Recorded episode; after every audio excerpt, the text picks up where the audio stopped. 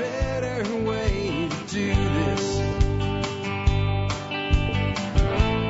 Let me show you a better way. Hi, folks. This is Jack Spirko with another edition of the Survival Podcast. As always, one man's view of the changing world, the changing times, and the things we can all do to live a better life if times get tough or even if they don't.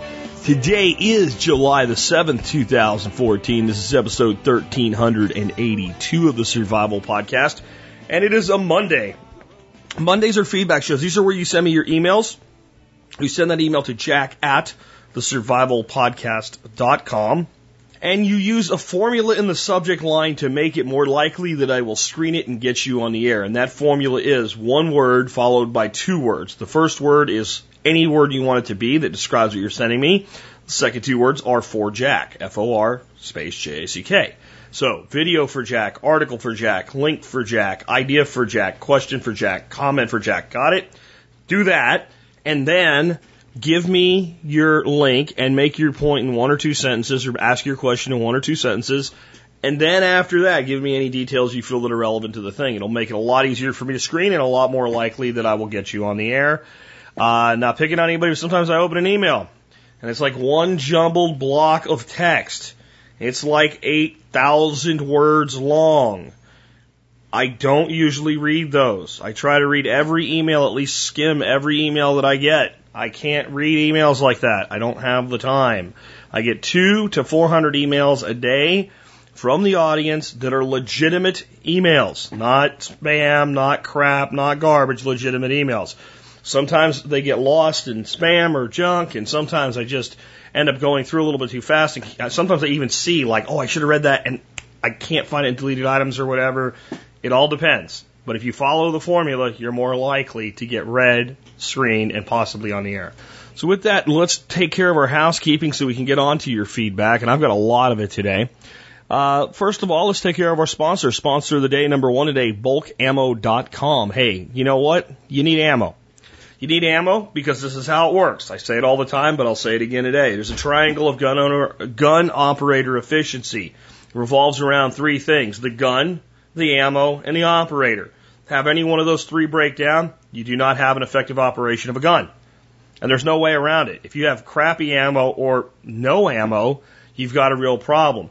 And if you want the operator to be fine tuned, you need to practice. If you need to practice, you need ammo. You can only do so much with dry fire drills and things like that. You need to get out and actually run some ammo through that gun and get the experience.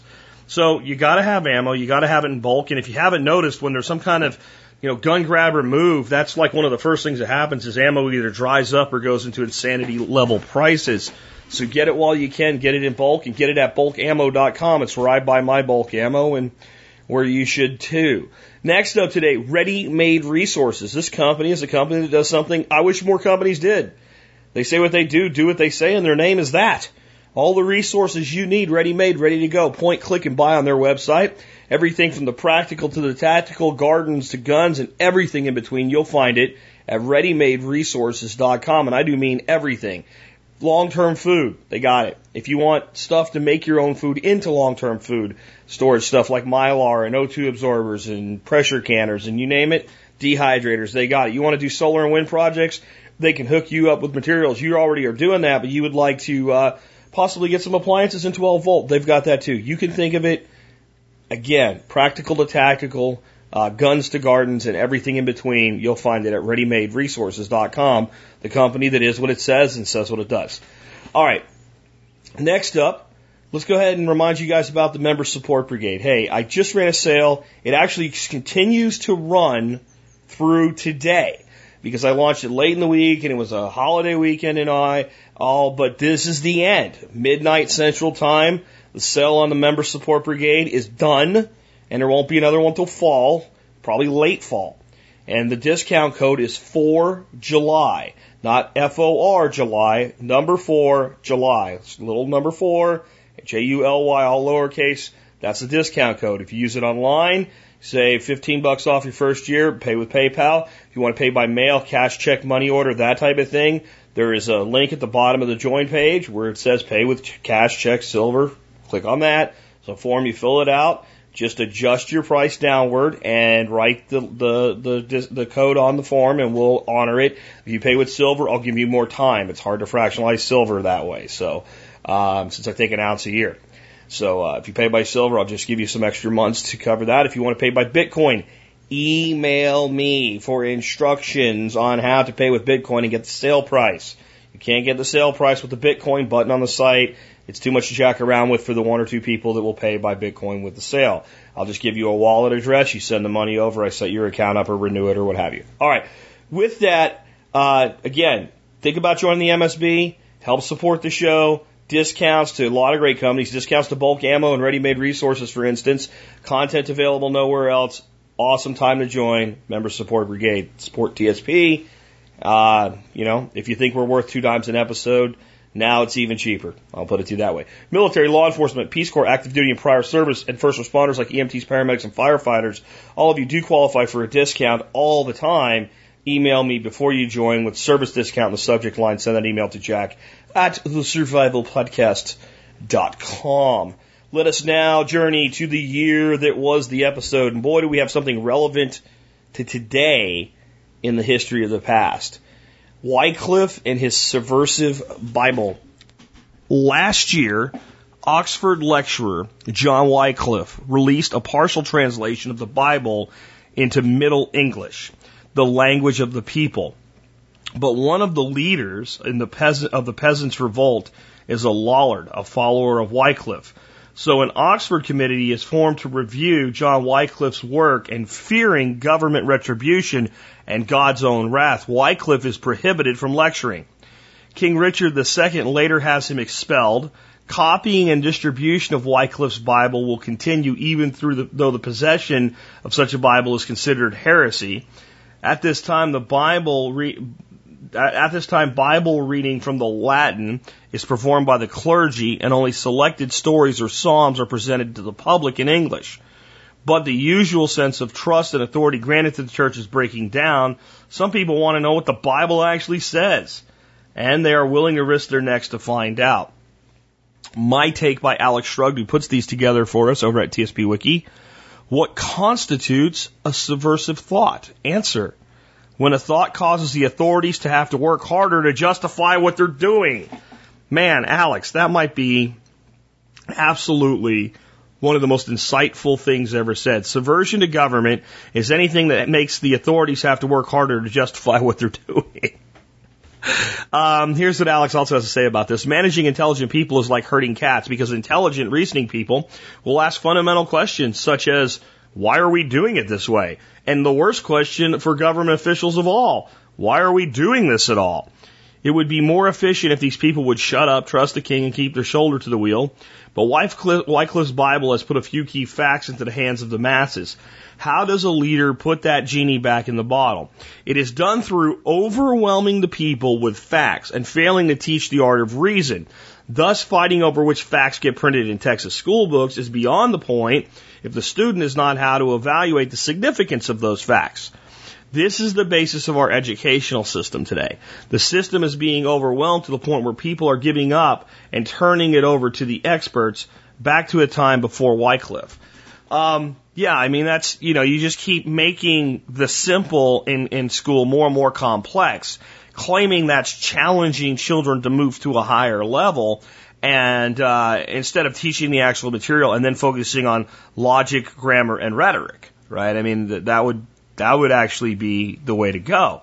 No, what we're going to do is take a simple math problem with Common Core, something like 42 minus 13, and turn it into like a 15 line pile of crap that the child really doesn't actually give a damn because they shouldn't, because all you should do is figure out how to do the dadgone problem, get the dadgone answer, and move on with your life. But if we can occupy the mind with a bunch of senseless bullshit, which is what they do in school nowadays, and fail to teach logic and reason, then we can have good little drones that shut up, play their PlayStation into their mid 30s or 40s, instead of build a future for themselves and their families.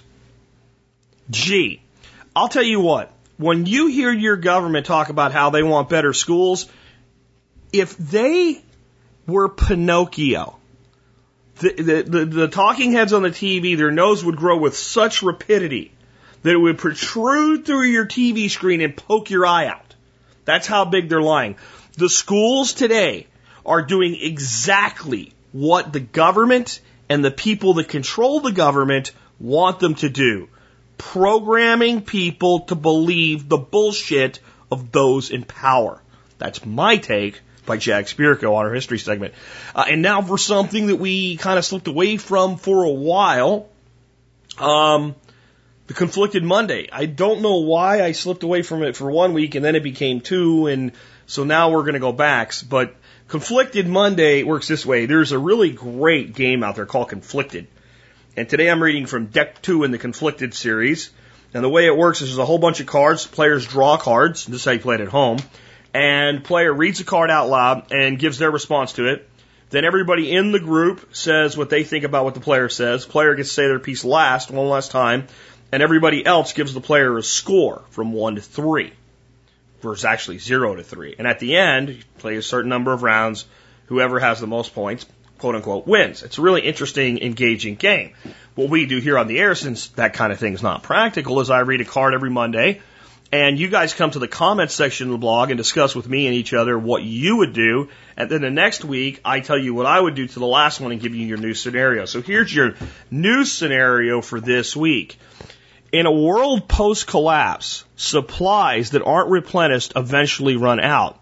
But when things calm down to the point where the local economy can start flourishing, what type of vi- business or venture would you like to pursue in order to help rebuild society and take care of your needs?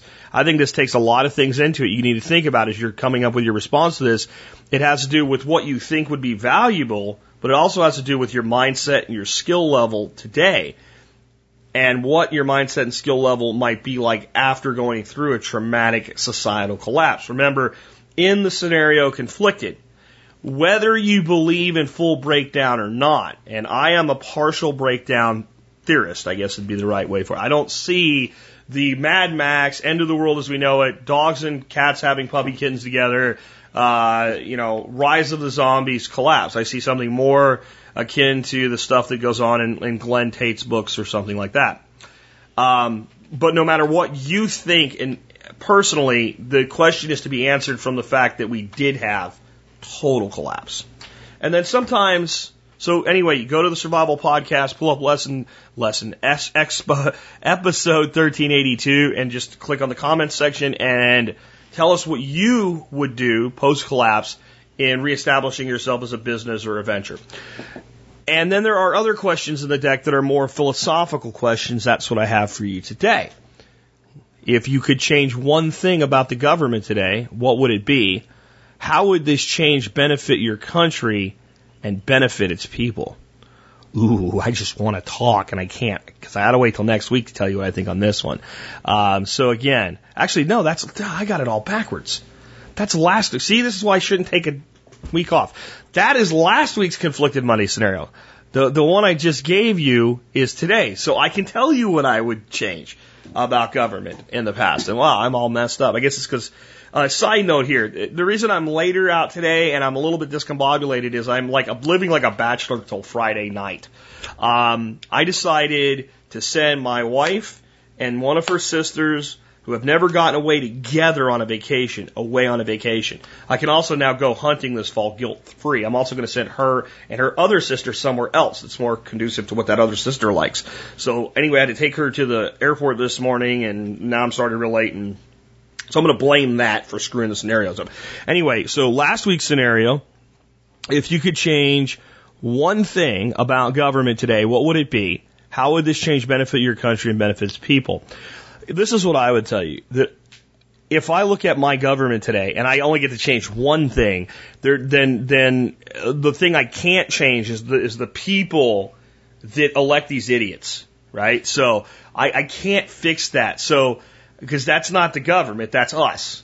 So there's to actually make the government work the way that it, it needs to work is a, a complex situation that would need far more than one thing. So I'd have to pick the thing that would sort of kick it in, at least in the right direction. And the biggest thing, of course, that I would want to do is limit government. And any place I can think of where government is overstepping its bounds, if I if I limit it there, then they just get worse everywhere else.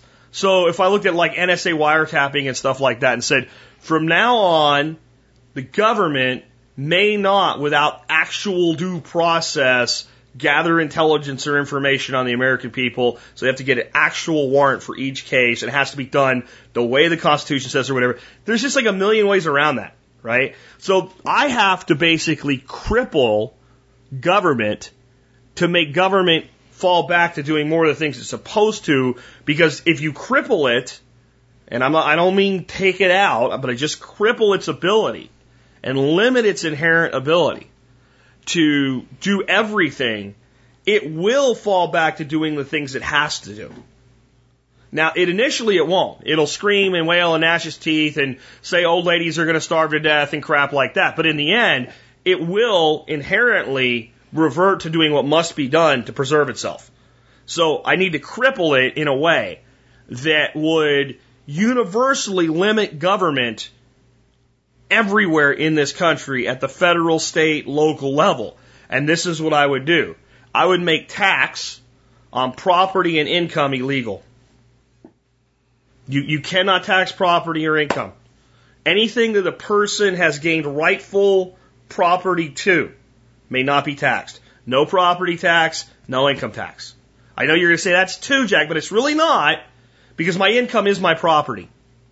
Okay, so so another way to look at it, you may not tax the the the the the, the property of an individual in any way, shape, or form ever again, and, my, and with the understanding that income is property. And what this would do is force the United States government and the and the state governments and the local governments all to operate through consumption taxation. Period. Either you, you have a consumption tax or you, you don't have any money. Period. That's it. And fees and licenses, right? Um, and this could could that be a backdoor to like a lot of really bad things like, well, then we're just going to have to have a license for everything now so we can raise some money. Well, in a way, but like that takes a lot of upfront money, right? Like you can't like you have to get the money to set up the department of licensing and stuff like that. So that right there would be limiting. And that's, is it perfect? No, but I only get to do one thing in this scenario. And the reason I think that would make it better is government would just have to simply stop doing a lot of other things. And I think the biggest problem in our country today is that government does too much. And as a byproduct of that, the public expects too much from government. You, you, you can't find a person that won't bitch about the government right? But they will always defend everything you suggest getting rid of. You're like, well, what should we get rid of? And and you might find one or two things that are okay getting rid of, like, oh, we should stop giving uh, financial aid to illegal immigrants. Oh, okay, well, they're not supposed to be here anyway. They're here legally, and since I'm not for any of this stuff, maybe we should stop giving all this welfare money out. Oh, you can't do that. Well, then people would get jobs. No, they wouldn't get jobs. They would have no money and they would die. No, I think that no. So so you have this in some way just cease it. By the way, that would also cease Social Security. Social Security would have to become voluntary for participation because they could set up something that says you can you can invest your income into the government, right? Okay, so you can invest in Social Security for yourself in the future, but it would not be able to be compulsory because it is a tax on income. So every, and every citizen then would take home 100% of their paycheck. And anything government wanted money for, it would have to at least make a case for it. In fact, you know, a perfect solution to me would be making all things the government does them have to raise their funding for it individually. In other words, even if I pay tax, I should get a, instead of them telling me to tell them how much I owe them, if it was done by consumption taxes, I should just have a little piece of paper at the end that says, Jack Spirko paid X in federal, Y in state, and Z in local. And of that money, Jack Spirko says how much of his money can be spent in each department by percentage. Click here to do 1% across the board, whatever, you know, fine. Okay. You, the person says you can do whatever you want with it. Voluntary, fine. But uh, I think I'm going to put all my money into. Uh, I don't like any of this.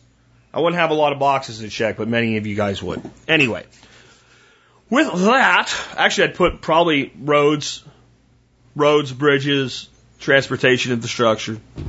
It's the one, one of the few things, you know, national park system, maybe, depending on what they're doing at the time.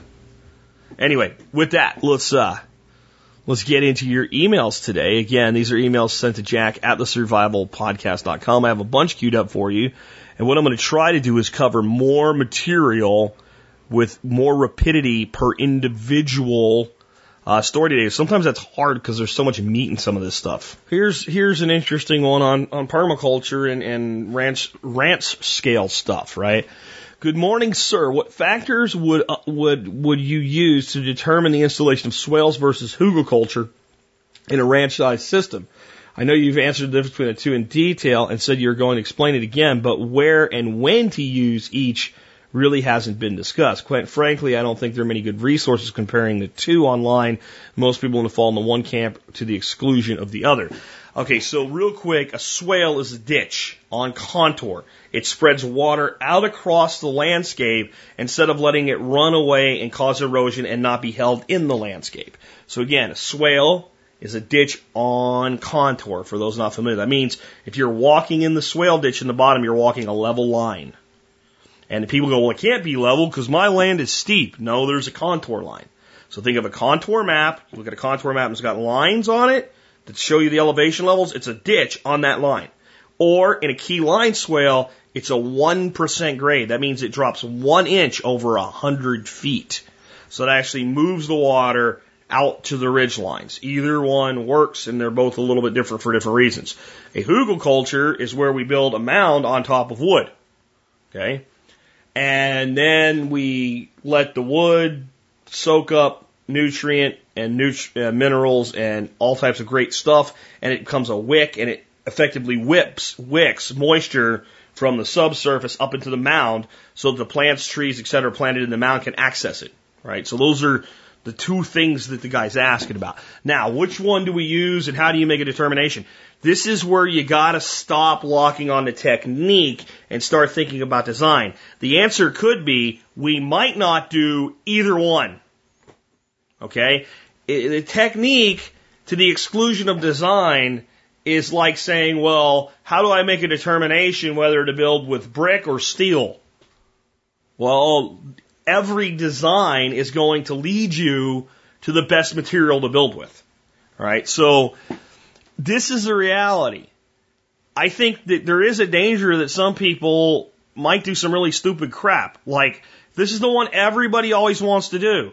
I want to build a swale and I want to put hugelkultur in front of the swale so it's the best of both worlds. If you do that right, it can work.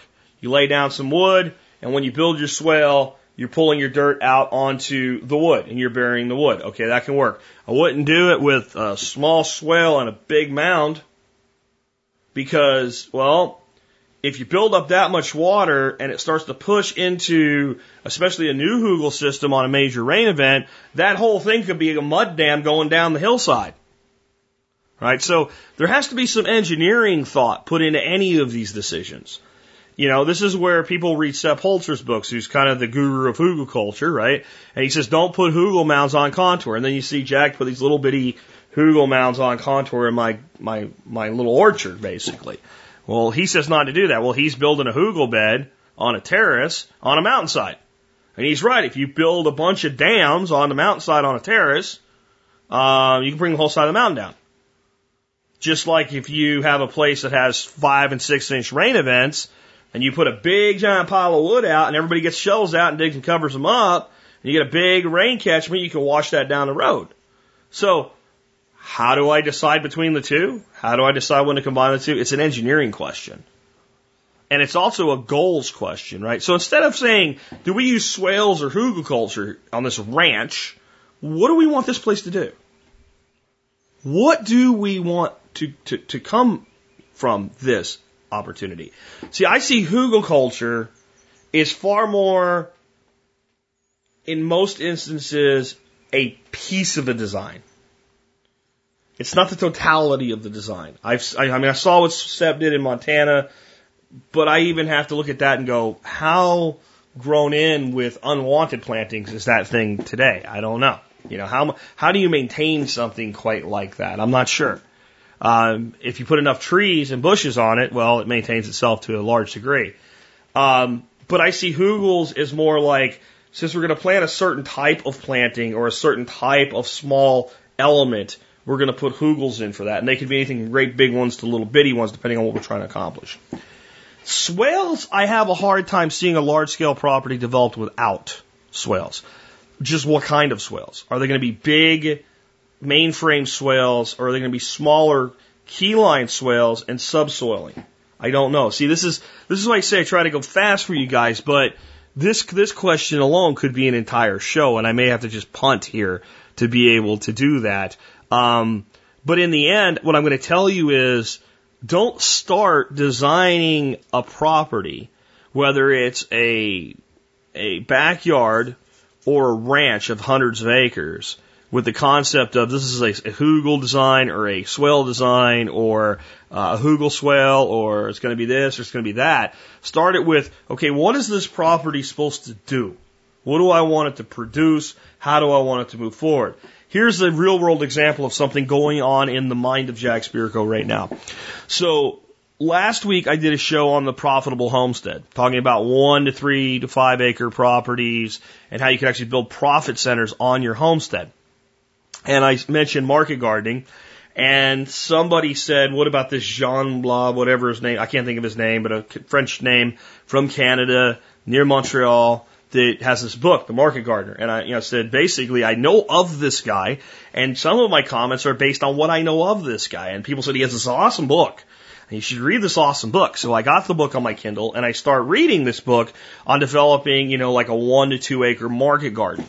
Hundred foot rows is what he did, but he says they could be any size. All your rows should be the same, is what he's saying. Follow me through with this and I'll get back to the original question.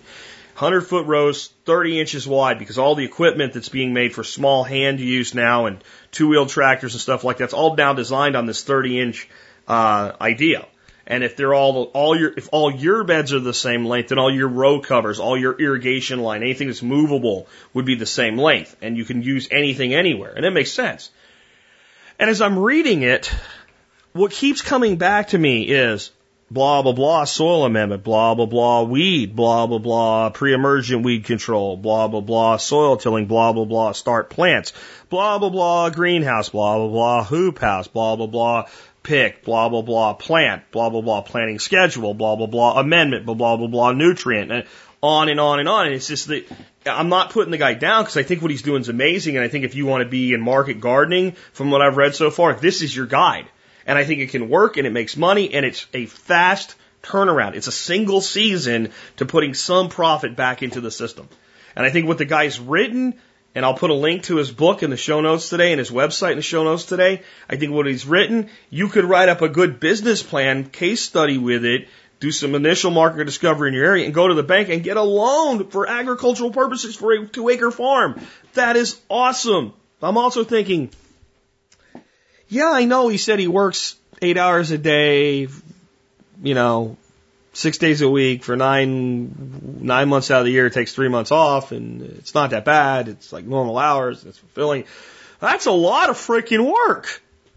I mean, that's a lot of work, and most of the work is involving tending, planting, seedlings, seeding, weeding, weed control, soil amendment, irrigation, etc. And almost everything is geared toward the process of constantly doing something. And I, I, okay, I get that. That's how that's how annual vegetables go because they run in annual cycles, and many of them run in just a cycle of a two to three month cycle, like greens and lettuces and leeks and stuff like that. So I understand that, but I don't want to do that.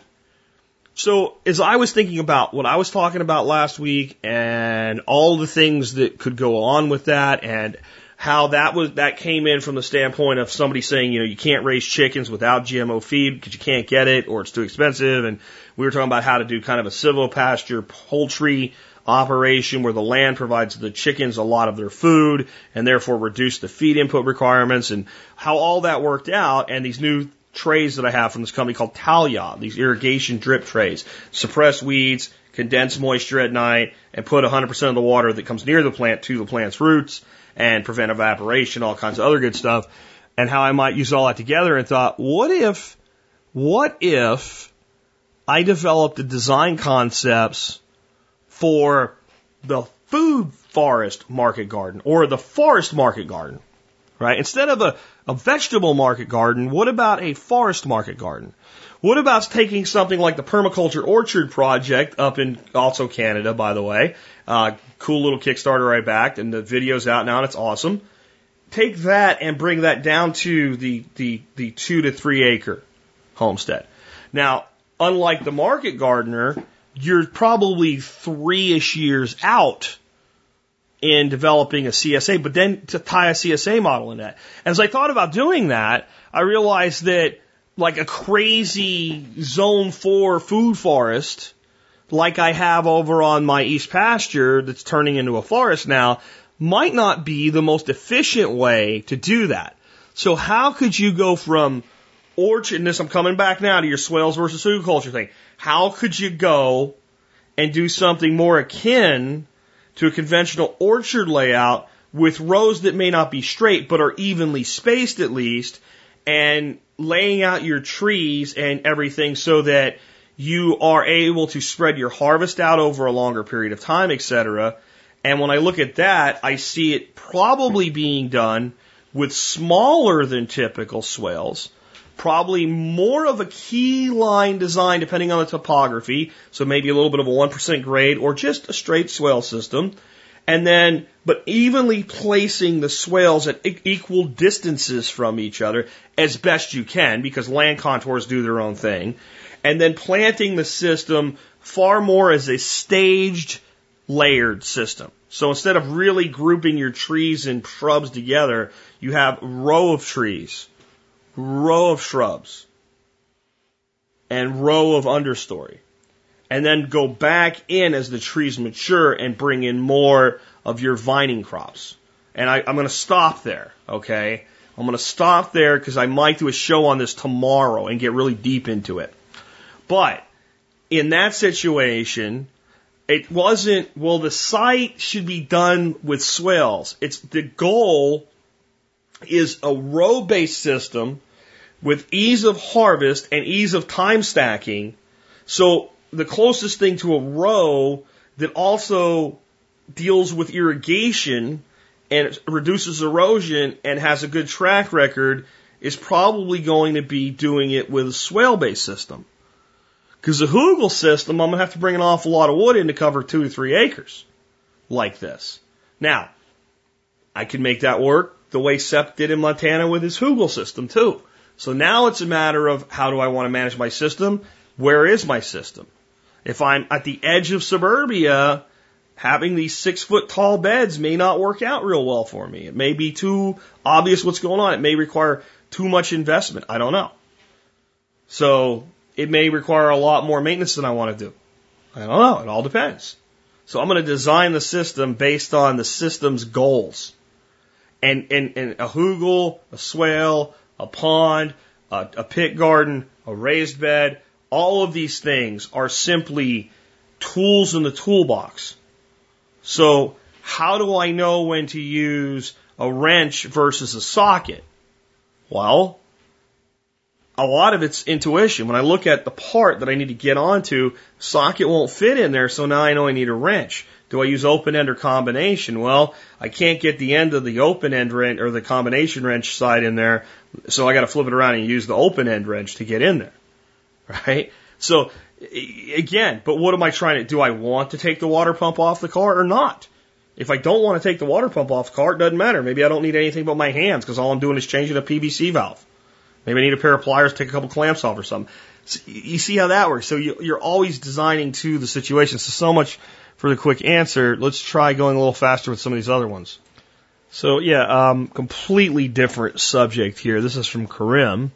Karim says, last night a kid in his late teens and possibly some friends tried to break into my home while my wife and I were upstairs 11 p.m. at night. I will spare all the details, but suffice to say police were called and the person was scared off with only a show of force, ran off before the police could even get there. What a surprise. Anyway, this morning I sat down and tried to think of why of all the homes in the neighborhood mine was selected. Here's my conclusions. Normally a neighborhood kid comes every Saturday to mow my lawn kid mows your lawn. You get your lawn mowed without an illegal immigrant. How do you do that? Anyway, uh, unfortunately, this week he is on vacation with his family. This being a holiday weekend, and all of my neighbors having mowed their lawns in the AM. Mine was the only home that, in addition to having lights off, had a lawn that was a bit tall. After thinking about it, this can be the only reason my home seemed like a target, a target opportunity. So mowing your lawn is apparently part of preparedness. Karim. I think if you live in the suburbs, uh, especially in a semi-affluent neighborhood that would be a target for break-in thieves, it may very well could be. Um, I think the big thing is not having your home look like no one's there. I, I, I think that is, it, it, I, I've seen enough you know, unless the person specifically targeting, you know, to kill or rape or something like that, what is the number one thing that people breaking into homes to steal look for, especially at night, and that's the home to be empty and, and the absence of alarms. Though a lot of criminals that have specifically cased and targeted a place will tell you they don't care about alarms because they can be in and out before the police are there anyway. Uh, if they know what they're going to get, but they don't want anybody to be home.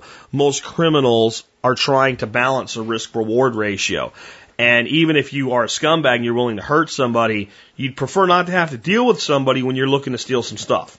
So I, I think that it's more along the lines of keeping your home from looking empty is, is the number one thing you can do uh, to prevent break-ins. So I'm glad everything went okay for Karim. Um, I also think that the other thing that really deters people is the concept that somebody might be armed inside, and signage indicating that uh, you're armed is often thought of as well. Then people will know you have guns, and they'll break in to steal your guns. People break in to steal stuff all the time. People break in to steal stuff all the time. The the concept that the owners are armed and will shoot your ass is, is a pretty big deterrent. More so, honestly, than dogs. Uh, I've seen that also from a lot of uh, of um, interviews and things like that. And that doesn't need to be a great big sign like in the front lawn. In fact, I think that's a bad idea. But for instance, um, there was a, a company in Jacksonville, Florida when I was a kid, I remember called Southside Gun, and they gave stickers to all their customers and it would say things like this this home protected by arm or this home or this business protected by an armed owner. And back in the day, it was still the time when people revolvers were pretty popular, so there was a revolver pointed at your ass, and you could clearly see it was loaded. There were there were little you know they even did that detail that you could tell that the the, the cylinder was loaded and pointed at you, you know, and said Southside Gun. It was very effective branding. And he will say, well, if you do that, then the, go- the government, if they want to go after you for shooting somebody, can say that you want not. No, I mean, I specifically put that there because I didn't want to shoot somebody. You know, I mean, it, the reality is if you're tried for shooting someone in defense on your own property, you've probably done a lot wrong, and, and putting up a, a small indicator that the ownership is armed is, is probably not really one of them. So those are my thoughts. Don't look like you're not home. Uh, let's take another one. Uh, the next one I'm going to be really quick on, and some of you aren't going to like it, and I've gotten a lot of emails from it, which is why I'm going to bother to respond. So, as far as who sent it, uh, a couple hundred people, variations thereof. This is the biggest unstory of our time, Hobby Lobby. Yes, Hobby Lobby. The Supreme Court decision, there's wailing and gnashing of teeth and sounds of triumph on the other side. And this is nothing but a bunch of political bullshit. Let me tell you why. Um, First of all, the entire thing has been presented to the public as an outright lie. There's no way around it now. Hobby Lobby is banning birth control over their employees. Well, first of all, Hobby Lobby's banning nothing for their employees. They're just stating what they wish to provide in their health care plan. And one of the things that Obamacare requires is that employers provide all methods of what they consider contraception, with to the, which these people includes the abortion pill. This is a pill that you can take after you've actually gotten pregnant that will terminate a pregnancy. That is an abortion. Whether or not we should be protecting life in its first week is a spiritual religious connotation thing that I'll stay out of. Okay. But that's, it, it is, it is not the prevention of pregnancy. That's not what the morning after pill. The morning after pill is a termination of pregnancy. And Hobby Lobby said, based on our religious beliefs by the ownership of this company, we do not want to provide a health insurance plan that provides that to our employees. And that turned into Hobby Lobby is against women's rights. And the, eh, okay, first of all, this pill is pretty cheap, honestly. And if a woman decided she wanted to do that, there would be nothing that would prohibit somebody with an actual job, which you would have to have to be on their thing from going out and purchasing it for yourself anyway. Right? And it, it, it no, it doesn't lead to coat hangers and all the other Hillary Clinton crap. It's, it's, it's bullshit. And you know, the fundamental question should have been in the first place, should the government be able to dictate to an employer exactly what the health care that they provide to their employees must include? And to me, no, they shouldn't be able to make you buy it, but we're there. So Hobby Lobby had this objection. The Supreme Court ruled in their favor. Here's why it doesn't really mean anything, though, to either side. The number of companies that will do this will be infinitely low and only companies that are considered closely held companies are affected by this ruling, which means they're relatively small companies owned by very few people. And uh, this is, by the way, not about corporate personhood either, the way the media is trying to twist that. So, a very small number of companies that will do this anyway. Of all the companies that would, then there's actually a very small number of people that work for a company like this that would lead an extremely promiscuous lifestyle and then opt to use a morning after pill. So you're talking about a very small number of people in a very small number of companies getting infinitely smaller as we go down the hill. And then lastly, again, somebody that wanted this option would be able to afford it. It's not like this is an expensive thing. So there's absolutely nothing that prohibits the employee from using it in the end. Now here's the bigger thing. Most companies would not do this because it's not going to save them any money. I'll bet you it costs Hobby Lobby more money to not have this coverage. What? How is that possible? Okay, so I'm big evil insurance executive. I'm going to control the world with Aetna. Okay, that's me. And I want to make money because I like money. That's why I'm in business. That's why we're all in business to make money. But I really like money and I like money to the exclusion of your needs because I'm a health company and now you have to buy my product because the government said so. So you can wait on hold for four and a half hours and I don't give a damn. And all I want to do is increase my profit margin. So, as the big evil insurance company, do I make a better profit if I provide the uh, morning after pill? Or do I make a bigger profit if I did not provide it? I make a bigger profit by providing it because it's much cheaper to give a lady a pill than pay for the birth and then have with her family plan this child that has all these needs and all this important, and they get sick and they go to the doctor and they have well checkups and the kids are freaking expensive to insurance companies. So an insurance company just assume give you a pill and not have to cover that, you know, whiny, cryy, sick baby. They don't want to pay for that. Got it? See how it works? So this means absolutely nothing. Now I know somebody, but see in the totality of the check, the right to religious freedom was protected, but no, no, it was a 5-4 decision.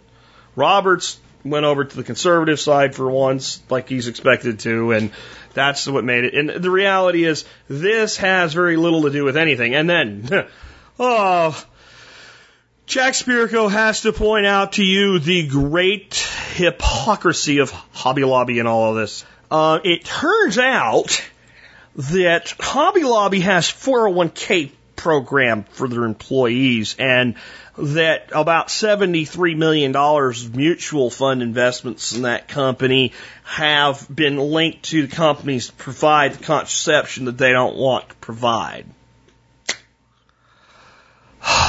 So how important is it to them really? Now, here's their, here's my defense of that. Uh, this, of course, has come out from liberal types, you know, that think Obama is God and walks on water and, and what have you. Um, if you're going to provide a 401k plan, you, you, you don't really control the investment options very well in there. And the mutual funds in that 401k plan will change the holdings that they have on a regular basis. And it may be very hard to provide a 401k plan in this day and age uh, that, that wouldn't have, you know, companies like, you know, Teva Pharmaceuticals or Merck or things like that in there. Um, so there's there's that. So I, I don't know. But I mean here's the basic thing that, that's just not being said by the media. Hobby Lobby's health insurance for women, their women's program, has 16 forms of birth control that are paid for by the health insurance. 16 forms of birth control. I won't go through and name them because you might have to explain them to somebody you don't want to explain them to right now. But 16 forms. The only thing they objected to was the abortion pill. So this is an example of the media lying and, and then after it was over telling you this was a monumentous thing, having to continue the lie that it's some big deal because this is going to affect very few people and very few companies. And let's take another one. Uh, this next one I had to look up because somebody didn't include the link with their thing, but at least they put a quote in there I was able to Google. This is from Ryan in Kentucky. So, Jack, I saw this article regarding the decriminalization of marijuana in Colorado and how it saved millions of dollars and has resulted in lower crime rates. Main point of the article here. I'm going to actually pull the article itself up for you and read uh, most of it for you. So, um, here it is. It's on policy.mic. Um, Here's the lawless hellscape Colorado has become six months after legalizing weed. It'll all make sense in a second. It's now been six months since Colorado enacted its historic marijuana legalization policy, and two big things have already happened. Number one, Colorado's cash crop is turning out to be even more profitable than the state could have hoped. In March alone, taxed and legal re- recreational marijuana sales generated nearly 19 million, up from 14 million in February. The state has garnered more than 10 million in taxes from retail sales in the first four months, money that will go to public schools and infrastructure as well as for youth educational campaigns off substance abuse. According to the latest budget proposal, Governor John Hickenlooper expects a healthy 1 billion in marijuana sales over the next fiscal year. That's nearly 134 million in tax revenues. Sales from recreational shops are expected to hit 600 million, which is more than a 50% increase over what was originally expected. Two, Denver crime rates have suddenly fallen. What? Fallen. Marijuana related arrests, which make up 50% of all drug related crime, have plummeted in Colorado. Oh, well, of course there's less, there's less arrests for marijuana because you made it legal. So, of course crime went, went down. Ah, let me continue which makes up 50% of all drug related crimes, have plummeted in Colorado, freeing up law enforcement to focus on other criminal activity. By removing marijuana penalties, the state estimated to save somewhere between 12 and 40 million dollars, according to the Colorado Center on Law and Policy. According to government data, the Denver city and countywide murder rate has dropped 42.1% since recreational marijuana was legalized in January. This is compared to the same period of time last year, time frame encompassing 1 January uh, through May 31. Violent crime in general ha- is down about 2% in total. A major and major property crimes are down 11.5% compared to the same period in 2013. As the Huffington Post notes, this is a far cry from the wild eyed claims by legalization opponents that legal weed was the devil's work in Colorado would see a surge in crime and drug use. Quote, expect more crime, more kids using marijuana and pot for sale everywhere, end quote, said Douglas County Sheriff David Weaver in 2012. Quote, I think our entire state will pay the price, end quote, Governor Hickenlooper at one point said, quote, Colorado is known for many great things. Marijuana should not be one of them, end quote. Uh, with only a quarter of the year's data to work from, it may be too soon to definitively attribute these changes in marijuana legalization. I agree. You can't just say that this is why, but the possibility of a correlative pattern is certainly worth noting. I'd agree on that too. I'd say what's more worth noting is it didn't cause a huge increase in crime like they said it would. Uh, we are witnessing the, the fruits of Colorado's legal weed experiment, and those fruits are juicy indeed. Of course, Governor Hickenlooper has completely changed his tune, saying, quote, while the rest of the country's economy is slowly picking back up, we're thriving here in Colorado, end quote. You can read the rest if you want to. Um, but, you know what changes a politician's mind? Money. They sell out like that. Uh, this is going to be horrible. It's terrible. Oh, it's weird. how much money? And we can spend that on crap to control people's lives? Oh, okay. Yeah, it's good now. We like it. It's, it's you know, uh, I still don't think you should do it, but uh, uh, it makes you know financial and legal and constitutional sense. Is that the right words? Is that what? It, put those in the teleprompter so I don't forget. I mean, this is how politicians are. What I think is interesting is I had a conversation about this with my brother-in-law this weekend, and uh, we were talking about. I brought up marijuana and said, you know, about legalization, and we have a. Uh, I guess he'd be my nephew-in-law, and he'd also be my brother-in-law's nephew-in-law. I guess is the way you'd look at it. He's our niece's new husband, who's a police officer in Colorado, and he does more of a criminal investigation, detective level stuff. And Mark said, well, I talked to him and he said their biggest problem now with marijuana is people trying to bring it into Colorado where it's not supposed to be there. And uh, they got to deal with that. I'm like, so they're bringing something into the state that's legal? That's their problem? I get it because it's costing Colorado revenue, right? It's about money. But we, we started having the marijuana debate and you know, he was telling me, well, you know, it, it, it, used to be okay, but now they got this new hydro and it's so strong and it causes this and that. And I'm like, yeah, well, Everclear's stronger than vodka. He's like, yeah, but if you drink a lot of Everclear, it'll kill you. Okay. And in the end, as we went through piece by piece by piece about why is this illegal when so many other things are legal, his final defense was, but my trump card is it's illegal. And I said, so? Well, that, that, that matters. Well, it matters that it is illegal from a standpoint of people that do it end up in trouble for it, but it doesn't make it inherently any worse or wrong. Well, yes, it does. I said, well, it used to be legal. He said, well, heroin used to be legal. I'm like, yeah. You know, and the world didn't fall apart when heroin was illegal either, but okay, fine. Let's, but let's not try to go there, you know, and my point was that the law can be changed. And see, what it is, is that people are so of the belief that something illegal inherently means something evil that they, they will cling to it uh, to the absence of logic and reason. You know, hydro's stronger. Well, then people will smoke less of it. No, some people smoke a lot more of it. Well, that's their business. Well, I had this one, here's one of his other defenses. I had this guy, and, you know, he started out smoking that stuff, and when it wasn't enough for him anymore, he went and took other drugs. Okay, a 100% of people that use drugs started out drinking water.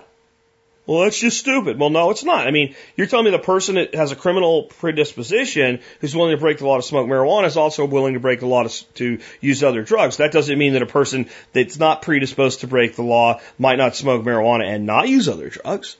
Well, and then this guy committed four crimes. Well, he was, you know, on his path for this other drug. I'm like, then arrest him for that. Right? And see, and in the end, but it's, it's just illegal. See, and that's, okay. So a law passed by man makes something inherently evil because we said so. And again, I'm not the advocate for marijuana legalization because I want to smoke it, nor do I think you should either. Though I will tell you this, if I ever end up dying of cancer, and it will help me eat and live the end of my life in a more comfortable way, I'll smoke all the damn pot I want, and I will not let anybody, you know, take it away from me. I won't. If I have to go somewhere to do it, I'll do it. I think it's ridiculous that we say it has no medical needs, uh, you know, med- no medical benefits when we have people we clearly see medical benefits from in situations like that. And you know, you can you can prescribe them cocaine, but you know, God forbid they they smoke marijuana. But anyway, um, I think this is interesting, and I, I actually would tell you this: I think that the majority of the United States will decriminalize marijuana within 10 years. The majority. I think, sadly, some of the last holdouts will be Texas, Arkansas, Louisiana, Oklahoma, basically the Bible Belt. Because Jesus doesn't want you to smoke marijuana. Except I've never seen the word marijuana in the Bible. I'm just saying. Let's go ahead and take another one. Um, next one here is from Peter, and I get questions on deer problems uh, with gardening all the time. So this is a proven thing now uh, with actual results from a listener. It says, Hey, Jack, I have a recommendation for listeners who live in heavy deer populations like I do and want to protect their trees. I recently planted 427 bare root, fruit, nut, and berry trees and bushes in four, hugel, four huge hugel beds. I was worried about how to keep the deer from destroying them. I have muleys in my yard year round. Mmm, mule deer, yum. Anyway, biltong. Um, after some long nights researching, I found a product called Plant Sky Double D deer repellent. It's all one word, Plant Sky D- with two D's, like upgrade, right? Um, it's 100% organic. It claims to be the best product available. Well, uh, they all claim that. It's essentially just dried pig's blood you mix with water in a sprayer and apply topically to your plants every four to six months. It's been three and a half months since I've applied it and I found deer tracks wandering through the rows of trees back and forth several times and not one single tree has been touched. Uh, no hot wire, no speakers on motion centers, and as a bonus, it acts as a great fertilizer as the blood breaks down. I just thought your listeners might want to know about this truly amazing product. You can get it direct from the company or find it on Amazon.com. I'll look it up find a link for you guys and put it in the show notes if you want it. Um, actually, it's not just a great fertilizer as it breaks down, it's a great fertilizer. Blood, dried blood, which is basically blood meal, is about 12 parts nitrogen. So it's a high nitrogen fertilizer to begin with. It also makes me think Sepp Holzer of Hugelkultur in Austria fame um, has this recipe that he makes by cooking stuff in the ground from bone marrow and bones, and it's called bone sauce. And they put this on trees over there, and it keeps the deer off of their trees. And like if a deer like comes up and like just touches the stuff, they like freak out and they won't go near the tree again. Um, and it seems similar at least to me. And so we have someone here, anyway, Peter saying that it works. Again, the product is called Plantskydd, uh, P L A N T S K Y D D. And I will put a link in the show notes to you and uh, it's at least worth trying. Now, my my question will be, how effective will this be when we're not in a time of plenty? Deer, a lot of times, do the worst damage to trees in the winter, um, nibbling the buds and the bark and the cambium and things like that. So, uh, Peter, I'd like you to get back with me and let me know um, next early next spring, or even like I would say by like January, if this stuff is still effective at that point, I think we've got a real winner on our hands, and it's a good thing to be able to recommend to people. So thanks for t- sending it in. This next one just points out the stupidity of government and the public education system. And while it's probably a good thing, the fact that it had to happen is one more reason, parents, to withdraw your children from public education. And this is from Florida. I guess it's good that they had enough common sense to put a stop to it in a way. Uh, sent to me by a friend. Read below, but it may make you blow a gasket. Florida's Pop Tart gun bill, HB 7029, has been signed into law by Governor Rick Scott. The bill spells out what types of pretend guns pose no threat and thus are permitted in schools. Uh, brandishing a partly consumed pastry or other food item to simulate a firearm or a weapon is now acceptable in Florida. You can chew your grilled cheese sandwich into the shape of a gun without being expelled. Possessing a toy firearm or weapon that is two inches or less in overall length. So if your G.I. Joe has a gun now, you won't be kicked out of school, or if you glue a toy soldier to your hat as part of an art project, you won't be thrown out of school possessing a toy firearm or weapon made of plastic snap together building blocks. Okay? Uh, so if you make one out of Legos, it's not considered dangerous. Using a finger or hand to simulate a firearm or weapon. So if Billy and Tommy are running around in the in the, in the playground going pew, pew, at each other, we're not going to throw them out of school. Vocalizing an imaginary firearm or weapon. So if you mention a gun, the mere mention of a gun, you can no longer be expelled from school. Drawing a picture or possessing an image of a firearm or a weapon. Man, I would have been thrown out of school all the time. I had book covers with a bunch of guns on them. Uh, they were cool. Anyway, um, using a pencil, a pen, or other writing device or utensil to simulate a firearm or a weapon.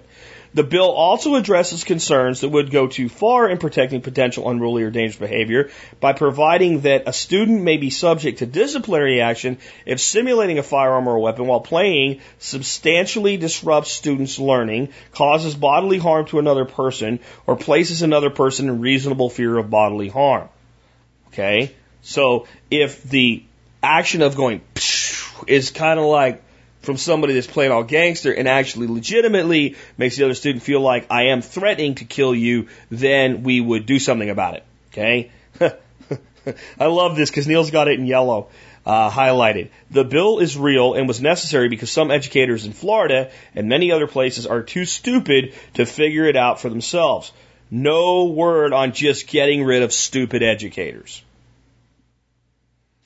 This is why schools are no longer entitled to the privilege of educating your children. And you should remove them and the tax dollars that go with them from the school system. Okay? You really should. They don't have the right to your children. That's your right. And they have, they have shown that they are not worthy of the privilege of educating your children. They really are not. They get a lot of money taken from people against their will in the form of property tax to do this. It is a privilege for them to have the ability to educate your children and be compensated quite well for it. Teachers are underpaid, Jack. Yeah, how much money runs through that whole system? And and I, I don't want to hear any more about underpaid teachers. I, I really don't. You know, I, I don't want to hear any more about teachers who are so underpaid. Oh my God. And when you work out what they make, they make a damn good living for any professional. For any professional. Especially when they're teaching like second grade. I'm sorry, you do not need four years of college, advanced doctoral studies, and other bullshit to teach the second freaking grade. Technically, if you are a mature, sensible individual with good organizational skills and got an A in third grade, you should be qualified to teach second grade. Technically, you should. Anyway, all right. So, I don't want to hear that. But that's not what I'm talking about. I'm talking about how much, how many hundreds of billions of dollars are sucked through this system to employ millions and millions of people, and they are not worthy of it anymore. The fact that a teacher needs to be told, listen, this kid eating his Pop Tart into the shape of an L and pointing it at somebody does not warrant anything at all. Right? See, and see, that's only one teacher. Not all teachers are stupid, but the system that exists that allows for that stupidity is not worthy of your children anymore. It's not. It's not. See, if if that happened, what should happen is the teacher is, is going to obviously send the kid down to the office, vice principal, dean, whatever, and and then if that person at that level of employment is too stupid, that means should be fired immediately.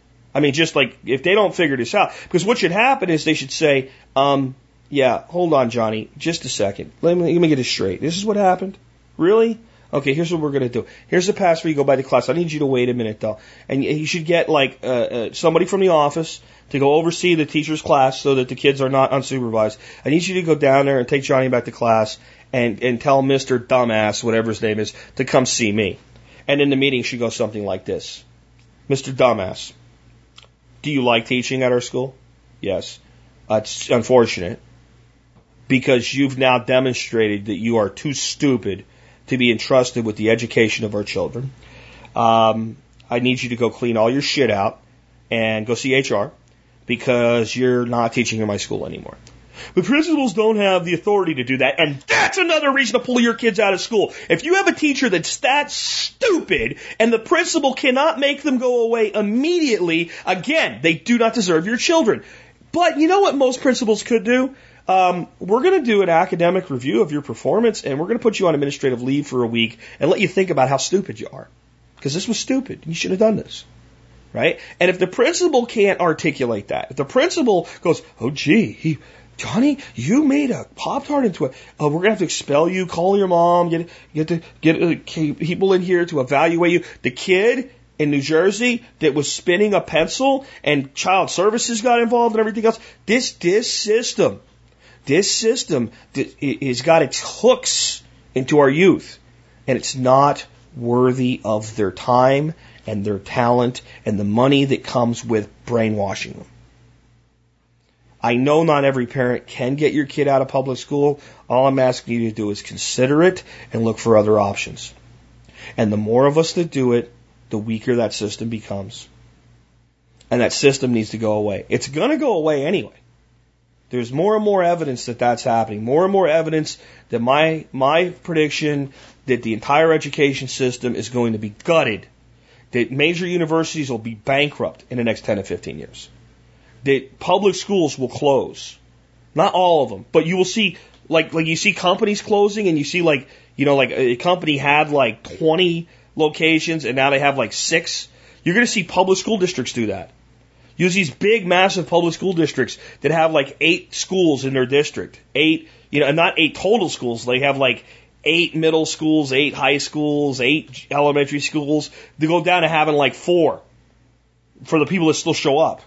I'm telling you, the, the, the modern potential for education so exceeds that at which we're doing now that the only logical conclusion is that society will move to that which is more effective and costs less money.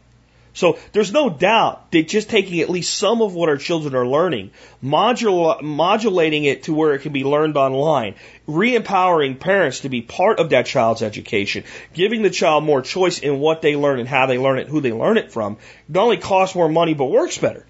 So the only logical place eventually to go is there. The market will drag it there. I'm just, eh, you know, saying those of you with kids have an opportunity to kick it a little bit toward the ditch you know, and get it in there a little bit faster.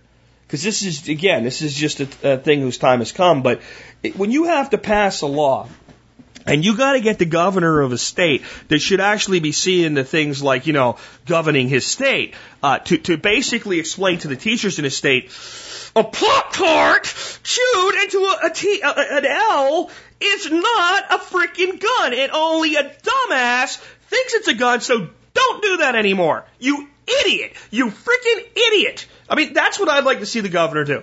That's, I'd like to see the governor come out and do a press conference like that. Hi, I'm your governor. I've passed and read it all formally, and we believe this is a necessary step. Now, let me say something. I didn't like signing this bill into law because it causes me to have to say something.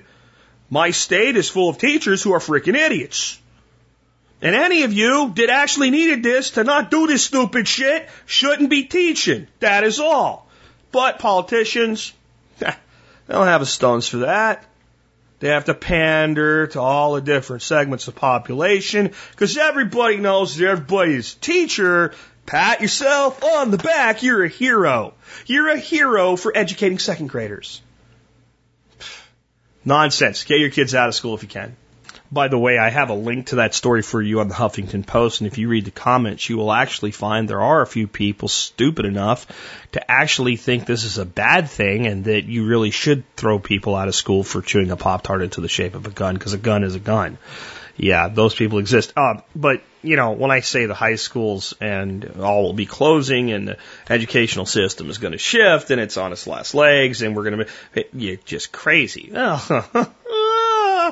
I am amazed actually with the speed at which many of the things I have been saying are going to happen this, you know, in the coming years are happening like this year and, and much faster than even I had anticipated.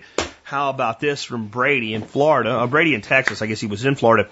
During a recent business meeting with some people from Tampa, we were socializing afterward and they mentioned something about one of their kids going to an online high school. They were very impressed with it and said their kid didn't do very well in traditional classroom setting, but has really come into their own now that they're attending an online school and the school's motto, anytime, any place, any path, any pace. One day when I meet you, I'll find where you're hiding the crystal ball. Thanks for everything you do. When I first started listening a few years ago, there was an instant connection. Liked your approach without all the FUD, just common sense approach that will help no matter what comes along. Having been through Hurricane Katrina, and feeling helplessness that came along with that. Your message really resonated with me. I was, uh, and I was way more prepared than many of my other folks in South Louisiana. Thanks again for what you do, and you're making a difference, Brady in Texas. Cool, man. Well, thank you, Brady. Um, but he has this link that I'll put in the show notes. Online high school, um, Florida virtual school. There's still time. Don't delay. Create your summer schedule today. There's a happy little girl pointing at a, uh, a watch or a, an alarm clock with an old style one with the bells on top it. I wonder how many kids know how to work that. Anyway, uh, um, it's it, it's an interesting. Here's what it says: F, FLVS. We're glad you. Uh, what's FLVS? We're glad you asked. Florida Virtual School is a public school, but as you can probably tell, we're not just any public school. We're online. This means no matter where you live, you can access more than 120 courses from geometry to AP art history and everything in between. What's more, our courses are just as real as the dedicated as the dedicated certified teachers who teach them. FLVS is where you go to learn on your time and your schedule, no matter what kind of student you are. Public, private, or homeschooled students from kindergarten to 12th grade can take virtual courses whether they live in Florida or not. Just getting started with online learning, we're here to help. For more information about FLVS and virtual learning programs available to you, click here to learn more or just give us a call. Huh. Now, let me see if I can start to go forward with how this is going to start happening. The first, see, they, what they'll tell you is these, these poor school districts, Jack, in your model, they're going to be the ones that are going to suffer the most. No, they're the ones that are going to bail the first. Well, and how does that work? Well, let me see if I can help you out with this. The majority of people in America today do have internet access and a computer in their homes. Uh, this is from the, the, what we consider people living below the poverty level all the way to the affluent. Most people do. And computers are getting cheaper and cheaper and cheaper and cheaper. So, it, because of Florida, the first thing I thought of was when I was out there at Sanibel Island, which is where my wonderful wife is on her way to her with her sister uh, right now, by the way. Um, when I was out there and we were talking to, to Travis Fox, who lives there, about, you know, buying land on the water, but not paying like a million dollars for it out on the island and talking about like Pine Island. he said, well, the problem with Pine Island is the schools. You know, if you, if you live out there, it, it's pretty decent and there's some bad areas and good areas, but in the end, sooner or later, your kids have to go to the school and the schools have a lot of drug problems and all this. So let's see, I'm living out on the water on Pine Island.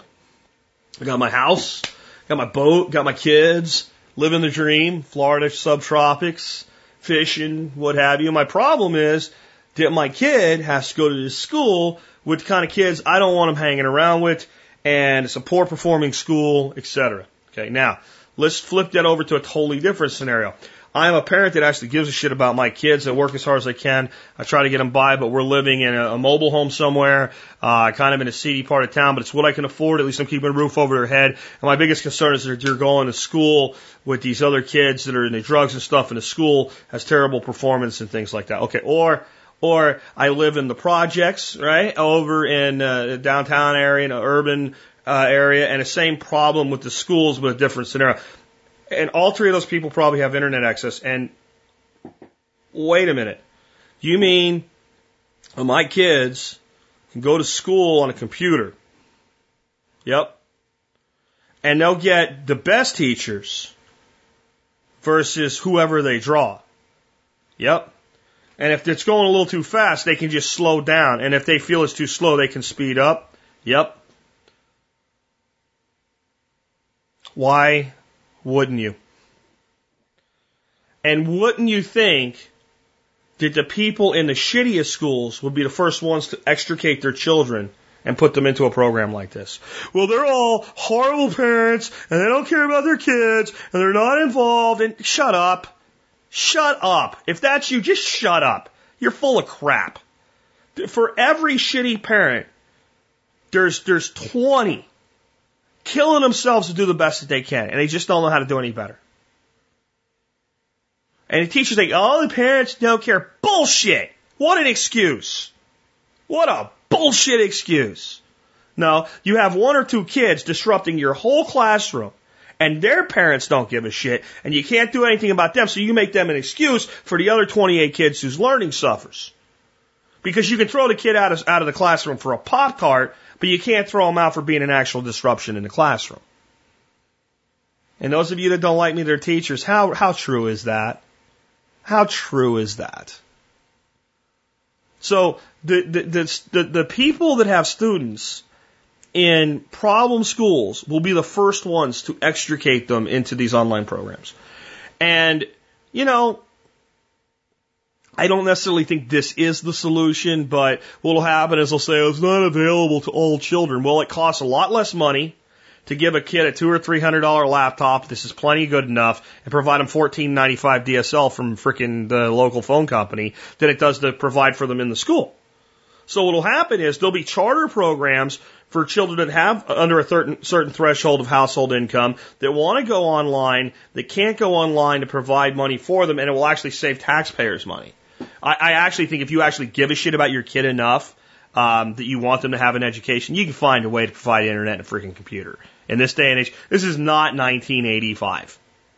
right? When it was, computers were expensive and limited in capability and stuff. In fact, let's see right now, if I just needed a basic computer, I can run Open Office to do all my work, for that's free for download, and I need a browser so I can log into the, the school's website, and I need a basic PC to be able to do that. What do you think I could get one for? Well, I mean, I can get like a refurbished Chromebook for like 130 bucks. So, I mean, there's that, but, you know, we don't, we, let's look at, okay, I'm on Tiger Direct looking right now to see, because that's the best place I know for low cost uh, computers, and uh, I, I don't want to go that low. So this one's okay. Here, here we go. This would work for any kid, especially in like you know grade school. Um, a Dell D630 Intel Core Duo, two gig of memory, 80 gig hard drive, 14 one inch uh, monitor, running Windows 7 Premium, 179 bucks. Yeah, I mean, I, I, I just don't think that's that much of a hurdle to educate a kid with anymore. Is that what I would probably buy my kid? No, I'd probably spend a little bit more money, but you can get a computer. And if there was a market to sell computers at that price for educational purposes, there'd be a lot more options really, really quick. Um, you know, I, I, I just think that uh, here's here's a Dell Latitude D630 Core 2 Duo Windows 7 Home Premium, 180 bucks, 2 gig of RAM, 80 gig hard drive, Windows 7 Intel processor. I mean, it's not that much money now, is it? I mean, really. Oh, but some parents, they don't just have $200 laying around. Yeah, what's it cost to fill out that, to buy all that shit on that supplies list you get every year? That includes crap for other students that don't bring theirs? What's that cost? Huh? The, the, the, scam list, you know the one I'm talking about, the one you get every year for your kid. It says X number of notebooks and all that shit. How much does that all cost? That that that that whole industry is a scam. I remember being a kid, half of the shit you were supposed to have, you never used. Absolutely never used. I know all the crap I bought for my kid over the years off those lists, you know. I have to have it or I'm going to be in trouble. Oh, damn it. Just, it's less expensive to buy it and give it to you than listen to you whine. Here and, and you go six months into it and you, you can go look and there's a stack of notebooks and crap that have never been opened or used. And they're not going to be in folders and all kinds of other BS. Right? So, so don't tell me that the average student isn't expected to spend a couple hundred bucks on supplies to begin with when we could be doing everything on a dadgone laptop anyway. And there's schools giving the kids laptops. Oh, by the way, they're using them to spy on them at home. They get caught doing that. Right? But there's like laptops in schools. I mean, think about this. Even just from a, from a standpoint of cost, giving kids a good, decent laptop could be done for 250 or $300 right? Not going bottom of the barrel like I did schools with their purchasing power, buying it with warranties and everything else. Two to three hundred bucks.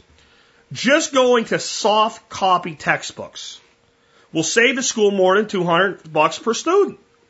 Those damn textbooks are scams. They're expensive too. Why the hell are we killing trees and printing big giant books and charging kids for putting too many pencil marks on them today when we could have searchable textbooks available at their fingertips on all, even if we stayed in school? So this is what I'm saying. Everything that you're seeing now is leading toward this world that most of you still think I'm crazy when I tell you it's coming. It's coming. The closing of schools. And God, bring it faster, please. Uh, let's move on to something different. Actually, no. As I go into my queue, I see this other one on schools, and this is. Uh, I, I I'll leave the education sector after this, I promise. But you have got to freaking hear this one. This is one of those ones that you go really, and if it wasn't from an actual news channel, um, you you'd really wonder if this is even even real. Um, actually, it's from FiOS One, which is uh, uh, the Verizon uh, news channel for FiOS. So uh, let me just cue this up for you. Wait till you hear this crap. A Long Island teacher says that she was disciplined by her school because of her students' performance, but it was not because they got bad grades. It's actually because they were doing so well. That's right. FiOS One's Elizabeth Saab spoke with the teacher today and has the story. I think you're doing a fantastic job. This comes from my principal. Lula Coyle just wants her job back. I believe that um, I, I'll be most effective teaching children that's what I'm meant to do. The 17 year teaching veteran says she prides herself on pushing her Rhame Avenue fourth graders to reach for their highest potential. I'm outspoken. I advocate for children. But she says the East Rockaway School District would rather she aim a little lower. I've been told um, on one occasion by my principal to dumb it down. She says students don't perform as well when they get to fifth grade. That causes those teachers to get less than effective ratings. Since teacher rating system has come into place, the East Rockaway School District, in my opinion, has been gaming the system. They have been promoting um, position of mediocrity. She refused to, and she says that's when the district launched their campaign to fire her. Last year, she alleges the district accused her of helping her students cheat. Then in April, the district reassigned her to clerical work. I spent many nights crying um, when I was removed from my classroom just thinking, oh, I'm, I'm not going to see their little faces again. I'm not going to help them grow. Coyle was exonerated in June. An arbitration board said the district didn't properly investigate the allegations against her, though she's been told she isn't going back to the classroom anytime soon. And she isn't taking that lightly. Coyle says if she's not reinstated by September, she'll sue. I also hope that it'll keep some administrators off that bully pulpit from doing this to other people, to think twice about damaging um, a person's career just because they're doing the best that they can for all the students involved. We reached out to the East Rockaway School District who didn't respond to our requests for comment. In Carle Place, Elizabeth Saab, FiOS 1 News. Um, yeah. You can't fire a teacher for being so stupid that they think a Pop Tart gun is dangerous and, and, and screw up a kid's life over it. You can't fire a teacher dumb enough to get rid of a student from the classroom and, and cause CPS and psychological evaluations of the child because he twirled a frickin' pencil, but you can figure out how to fire a teacher because her students did too well. Yeah. Why are we? And here's my thing. Here's my message to this woman. Please, somebody get this message to this woman. That school should not reinstate you because you shouldn't want to be reinstated there. You should sue them for wrongful termination. You should because you were wrongfully terminated. You should take whatever financial reward you get from that. You should invest it into yourself and you should empower yourself become an online educator. And you should take that gifted ability that you have and make it available to far more children than you ever could in a classroom situation. I know that you actually like the day to day interaction with children. So what you can do is offer personal tutoring services in some of your multiple, know, much spare time that you'll now have available to you. You see how that works? Because this place doesn't deserve this teacher any more than that place deserves the students who are being screwed over by getting rid of the good teacher. And I want you to see the dynamic that's at play. Here's what happens. So I'm a fourth grade teacher. I'm Mr. Spirico, and I'm really good. And I challenge you and I push you further than most do, and I, I, I, I get you to get better grades, and I expect more of you, and I hold you accountable to it. And because I'm a gifted teacher, I am able to make you learn at a higher level than you thought you ever could. And then you go get Mr. Dumbass for fifth grade, and Mr. Dumbass is like, just do your work the way I tell you to and don't worry about it, okay? And then you get poor grades. Because though I was able to teach you at a higher level, when you went to fifth grade, you had new material to learn and you'd become accustomed to a good teacher. So you're going to perform poorly under a poor teacher. Okay. Right. And so you do. And then that teacher gets a lower review and can't use the excuse of, oh, I got the dumb kids, because when we actually look at the children they're teaching and we see their grades from the prior year, we see a decline in performance as they move into fifth grade. And you can say, well, this kid's not dumb. You're just a crappy teacher. Oh, that's a problem. We need to get rid of the good teacher. And for the principal to tell her to dumb it down, I'd love to get that principal on this show for an interview and talk to her about why it would be a good idea for a teacher to dumb down their teaching, to teach at a, a poor level. But cowards don't ever face questions like that, do they? They do what they said at the end of this little piece here, refuse to comment. I'd refuse to comment too because There's an old saying that's just so fitting here that at least they're smart enough to follow. It is better to be silent and thought a fool than to open one's mouth and remove all doubt.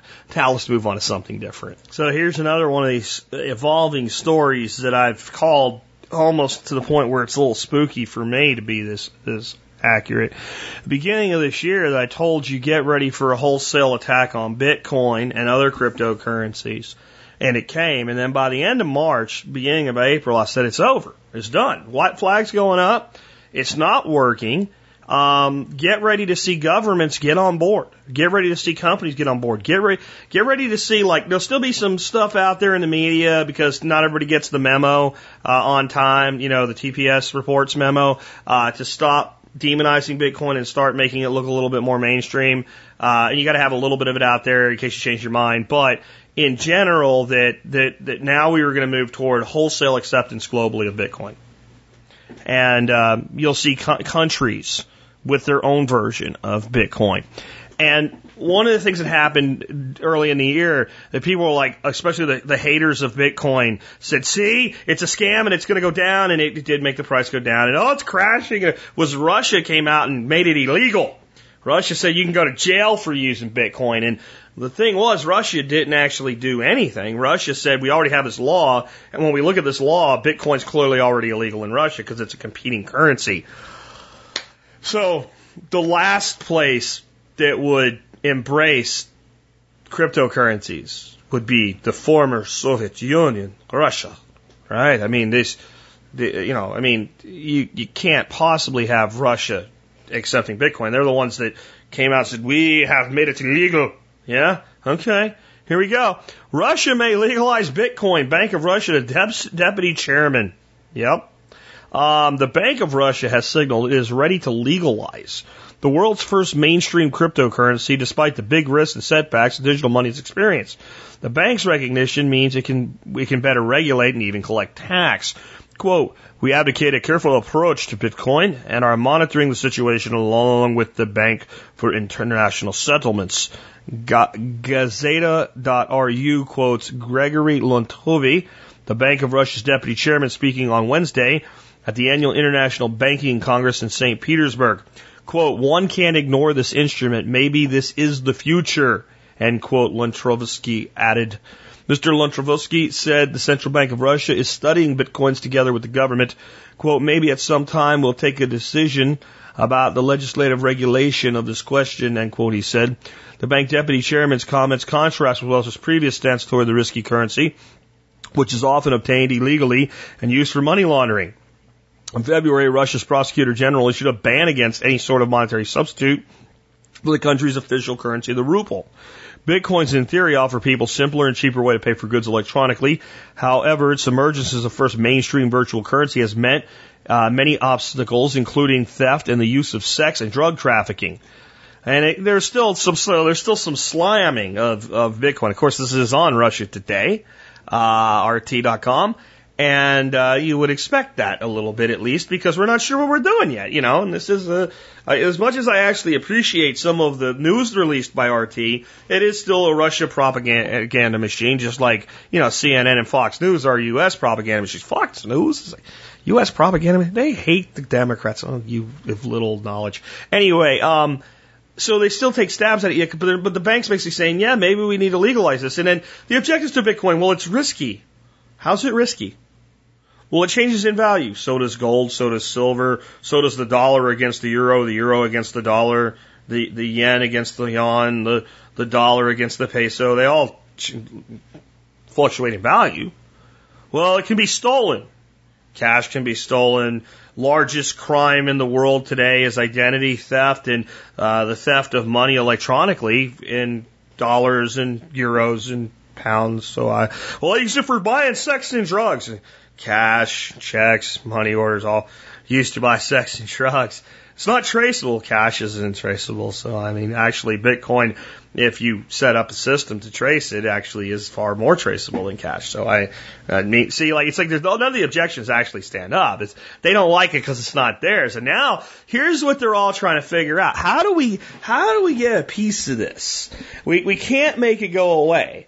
Major brands around the world are accepting it now. People are buying gas with it. People are getting their salaries paid in it. How do we, how do we co-opt this thing even though we don't own it?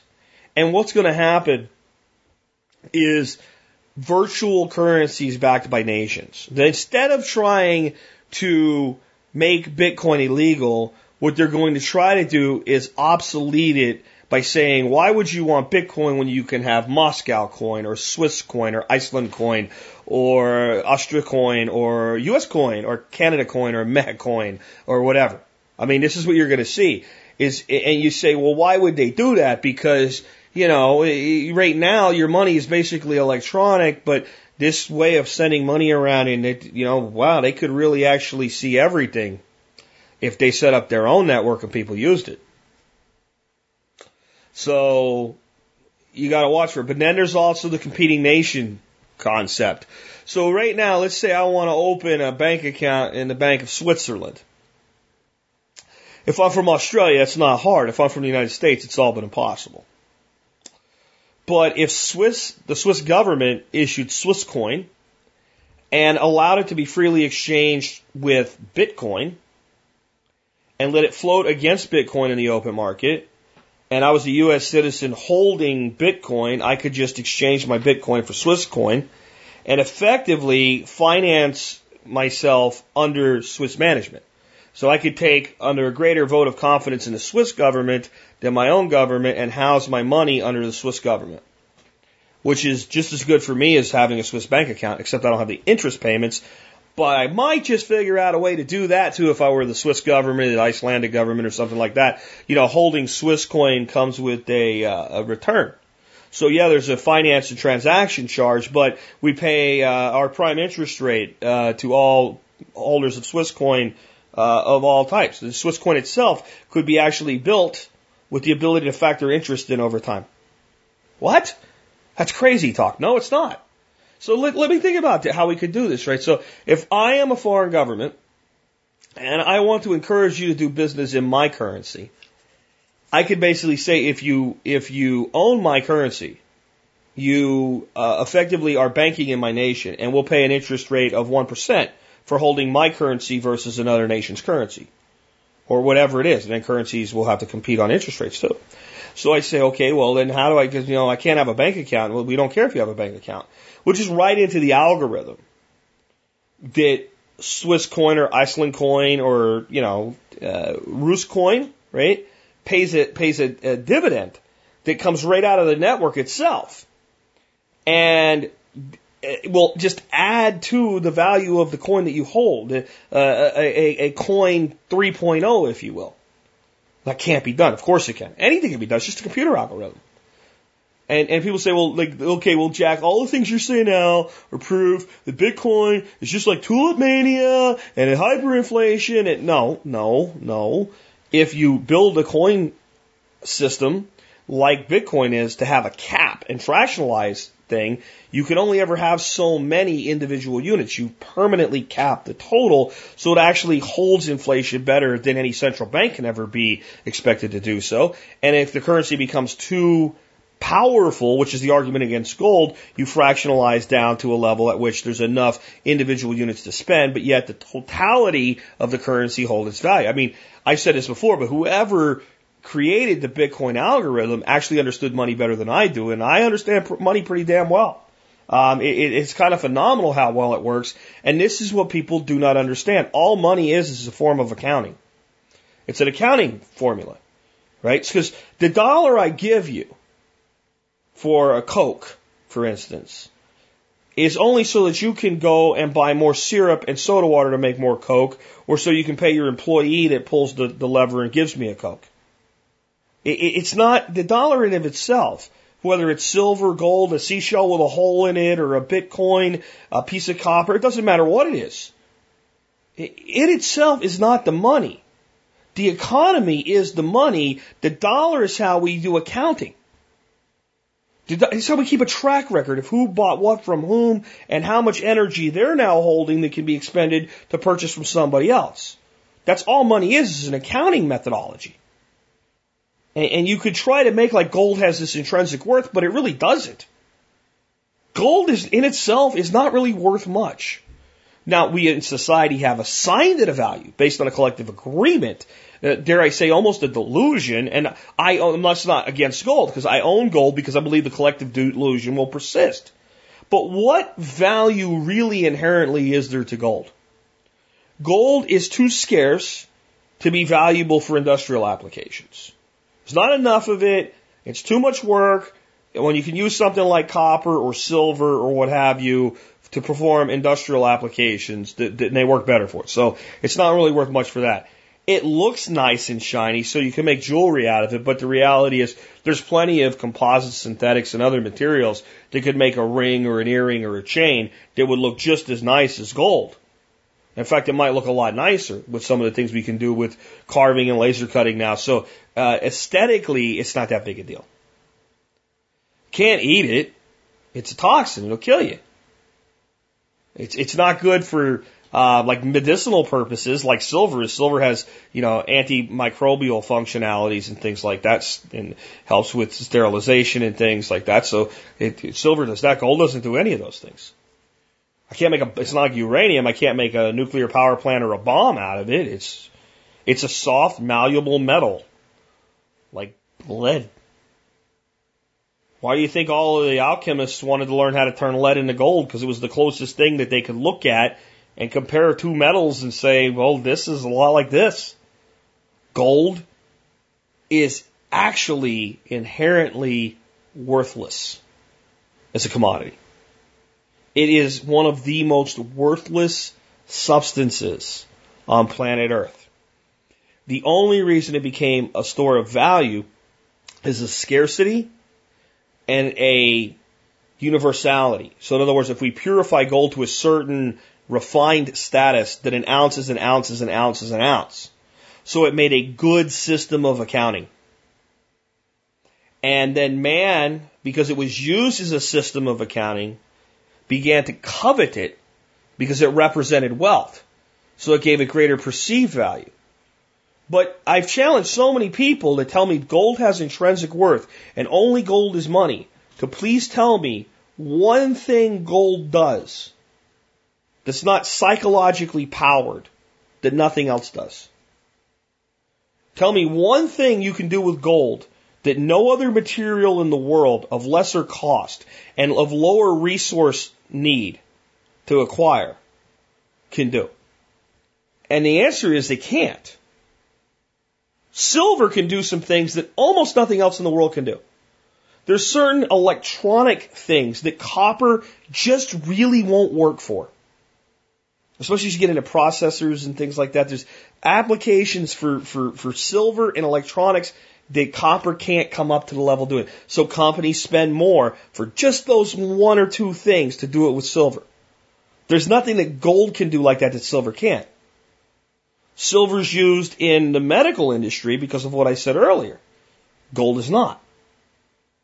You can make jewelry out of gold, but again, I can make jewelry out of steel and actually make it look beautiful. We could we can do things with electroplating today that'll give you a gold that looks more lustrous and beautiful than real gold, or look exactly like real gold. And we can make that ring out of silver, which actually has intrinsic values, has things it does for us in society. Oh, but it's silver, so it's not as pretty. Really, then why does a platinum ring cost more than a gold ring? Oh, platinum, platinum has industrial applications, like catalytic converters. So platinum actually has things that it can do that nothing else really that we know of, certainly for less cost, can do well. But gold has nothing that it can do that can't be done by something else for less money and less investment of resources. It is only that man has made it a system of accounting. And if man turns and decides to make a virtual currency the system of accounting of choice, then it has every bit the staying power that gold does. Especially if it's written in with a known finite amount of reserves and capped. Now, here's the thing. I don't think governments can be trusted to do that. That's why I think things like Bitcoin are better left not touched by government. See, the Bitcoin algorithm is done. Can't, somebody can come out and make a competitive version. And instead of making a clone, like all the things like Litecoin and Dogecoin and stuff like that, these are all clones of Bitcoin. They're, they they work the same way. They might have a different flair or marketing, but they, they're built on the same base. So, but so someone could write a new base code that changes the rule about Bitcoin and come out and make a case for it and, and go ahead and, and, and, prove it to be more valid or be judged by the market to be inferior. But government could write, you know, US coin, right? And they wouldn't call it that. They'd call it like dollar dollar or something stupid, right? And, and they could do it in a way that gives confidence to the market and actually cap themselves and truly cap the monetary supply and, and do a cap and fractionalize. But if they ever got into a bad way and they needed more money and they couldn't just make the computer spit it out, right? Then they could just say, well, since we're the government, we created this, we'll just create a new dollar dollar coin, whatever, and we'll just change the rules now. So government could reissue it and mandate it. Well, the private sector has to make a case for it. So anyway, Bitcoin and virtual currencies are the future of how money will change hands in the world. Uh, there will be options that will be very, very public and options that will be very, very private. The genie is out of the bottle. We cannot put him back in. So government is moving to compete with versus get rid of virtual currencies. The other option, and this may be more valid for government, is government may create government vaults for your Bitcoin and say, why not have the best of both worlds? The government will say, we have created Coinbank US or whatever. And you can deposit your Bitcoins and your Litecoins and your Duckcoin and everything else and we won't guarantee the safety of the investment, but we'll guarantee the security of the investment. Should anybody be able to extract your Bitcoin uh, without you being stupid, you know, someone breaks in and hacks in and takes it, we'll replace it. It might do that. As long as they create the tunnel through which the money flows and they can see it and tax you for it, they don't care. See, the government controlling a monetary supply has always been about them siphoning value out of it. They do it through taxation, they do it through monetary inflation. See, if they create a holding cell for your bitcoins that you voluntarily put them into, well, they get the best of both worlds. They continue to be able to manipulate and fluctuate the dollar or the new version of the dollar, which we'll probably see within 15 years, or they can take, suck money out of your Bitcoin. They don't know what they're going to do yet but they know they can't fight it. And they've given up. And Russia setting up a white flag here, at least talking about setting up a white flag here, is the first step in that direction. If Russia does it, it's done. And I'm telling you, by the year's end, you're going to see either some sort of vehicle for Bitcoin or a virtual currency out of either Iceland or Switzerland or both. I'm telling you right now, one of them's going to happen. And if it ain't by the end of the year, it will be early, early in 2015 that I'll say that that's going to happen. Unless something derails the shit out of that. I mean, that's, I'm putting my neck out there when I give a timeline. I, I usually don't do that, but I have knowledge from different sources about what's going on in both of those countries. And, and the Swiss government is all over this. And they are trying to figure out how to do it in a way that's best for Switzerland. That's something Switzerland's always been pretty good at. Uh, let's go ahead and take something different. So I, I want to go like totally out into left field with a totally different topic just to change things up a bit here throughout the show. But uh, before I do, I just want to point out the reason Russia's doing this because when they banned Bitcoin, somebody in the finance ministry and the banking ministry and all got together and said, so is this ban working? And they all said no. They said, well, who's using it? We don't know. How do you know they're using it? Because we know they're using it. What do we do about it? There's nothing we can do. Okay, we need to bring it up. If you push something into the black market, you can't control it. So anyway, now, totally different. Jeff from Nova Scotia, Canada says, I have eight Rhode Island red laying hens for about a year. I purchased them at about 20 weeks old, and so they were laying consistently within a month or so from the date of purchase. We average about seven eggs per day and are able to sell three dozen eggs a week. Use the rest for ourselves. I would like to increase our flock to around 25 birds this year, more within the next year. My question is, How will I track the age and laying efficiency of each bird? If I put 16 hens of the same breed into one area with my existing hens, how do I tell which hens are tapering off their laying frequency and need to be culled? Would banding the birds with some form of color coding work? I'm a long time listener. Thanks for all you're doing, Jeff from Nova Scotia, Canada. Yes, I would say leg bands are the way to go and tracking down to the individual bird as you get up over a dozen or so birds is difficult. I mean, the reality is you look at your total number of birds and you should get seven to eight birds per 10 hens, seven to eight eggs per 10 hens on average. And you're going to have these times where the laying dips. Certain times when it gets really, really hot, sometimes they back off a bit, and and times of the year when the the lighting is reduced, so the total hours of daylight are reduced. You can put some lighting in your coops and all, and that keeps them laying to a degree. Um, but really, you know when you're starting to see a decline in laying. And the whole reason to go with larger flocks is not only to get more eggs, but to diversify the risk of some birds going off and coming back on. But when you get to a point where you have several different uh, chicken generations, you have some three year olds, some two year old, and some one year old birds, and your total laying significantly drops. Number of eggs per day versus number of chickens that are hens, you know something's up and some of the girls just aren't producing anymore. And um, but here's some fundamentals that'll help you make your decision. Chickens go through molts.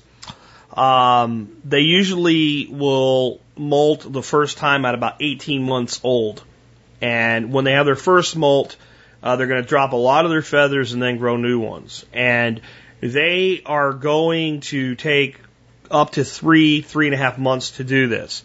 The hen will slow down production on eggs as she goes into the molt. Then she'll stop laying eggs, and as she's coming out on the other side, she'll start to lay again. A lot of full on poultry producers that are producing eggs totally for the profit mode will start new chicks at the point where their their existing flock is 12 months old so that they're hitting the six month mark right when these girls are going into molt and you call everybody. That's how a lot of people do it. I think it's a bit wasteful have mature birds because when they get out of that molt, they'll start laying again. They'll usually lay larger eggs and they usually produce pretty well in their second year. And it's about the time they hit that second molt. Okay. And they'll do this every year. So about a year after the first molt, they'll have a second molt. All right. And when they have that second molt, after that molt, they may lay some more eggs for you, but their their laying frequency really goes down. So when when we look at that, you're at a year out. So now you're at two and a half years. So to make this simple, a bird that comes into production, let's say June, or, or you a bird that you buy and put on the ground as a baby in June of 2014 will have its its first molt about December of 2015. And then we'll molt a second time in December of 2016. And that would probably be the ideal time from a production standpoint to call them. So, and, and here's the thing, you might have one or two older birds that are still laying pretty goodish, but the easy way to handle this as you move it to more birds is you band their legs and just band everybody the same color that's from the same year. And then you just know, and you might have some staggering, so you can band them at half your frequencies.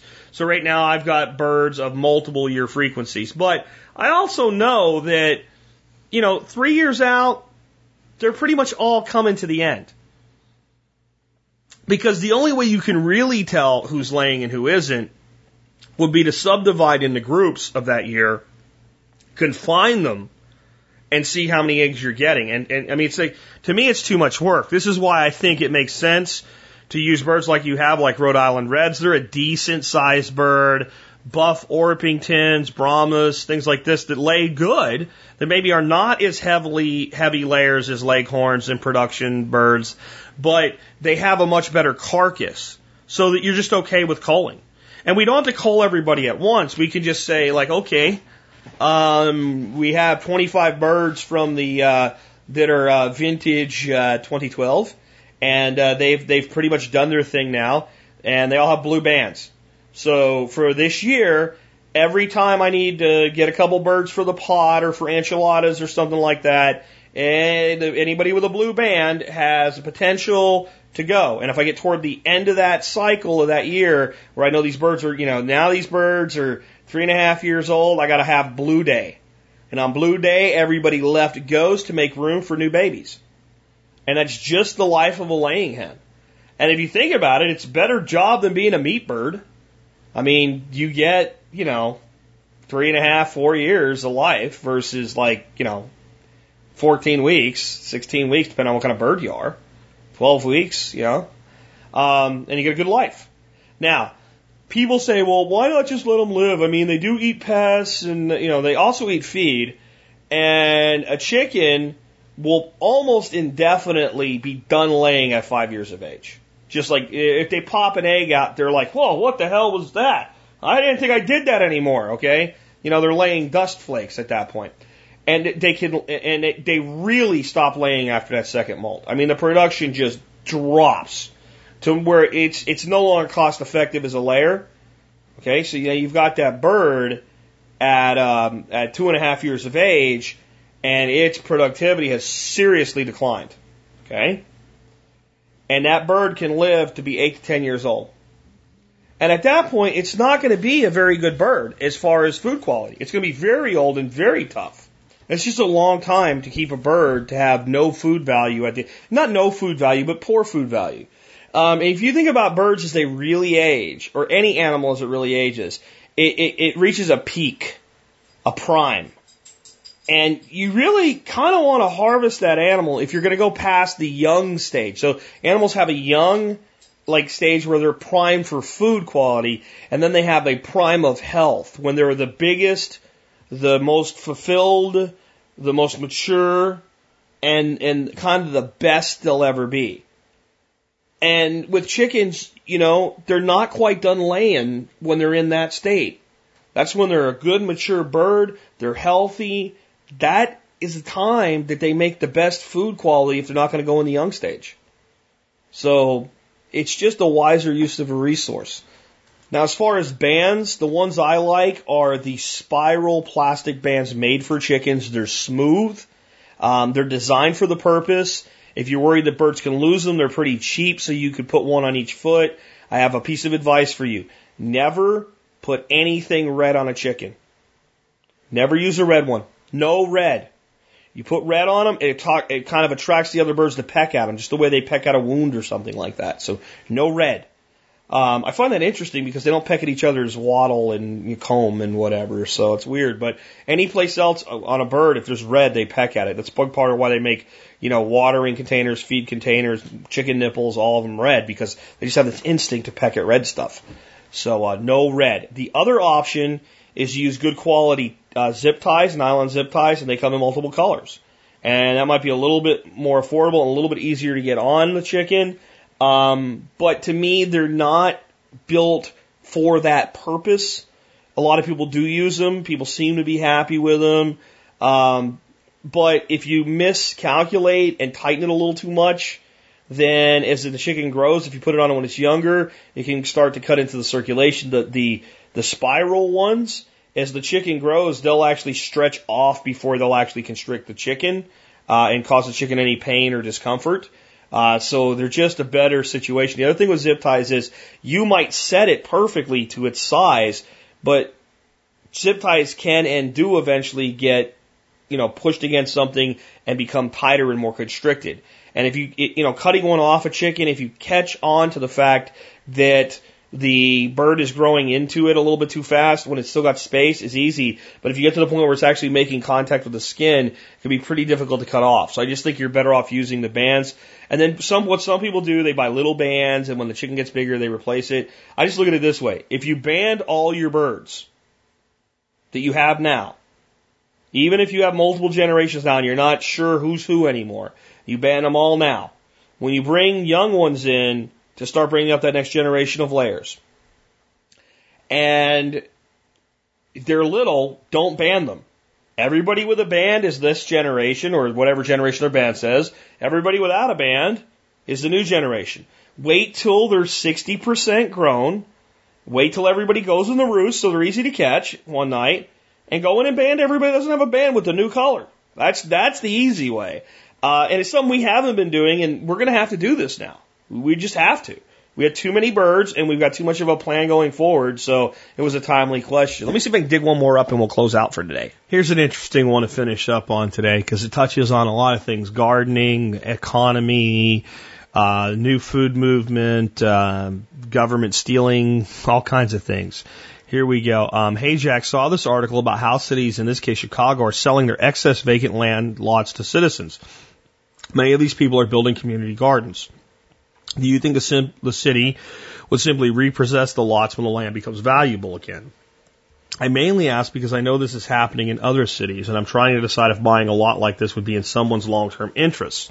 While this article makes it sound good for the urban farm movement, I feel if when the housing market rebounds, the to the point of those vacant lots turned urban gardens are now worth a lot of money, the city would simply come up with codes to ban the urban gardens in order to put pressures on the owners to sell.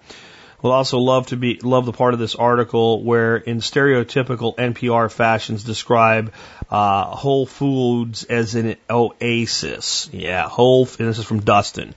Yeah, Whole Foods is not an oasis. Whole Foods is a big food industry like anybody else in the big food industry. And they are really cozying up to the GMOs of the world. They really are. But we'll just let that go for now.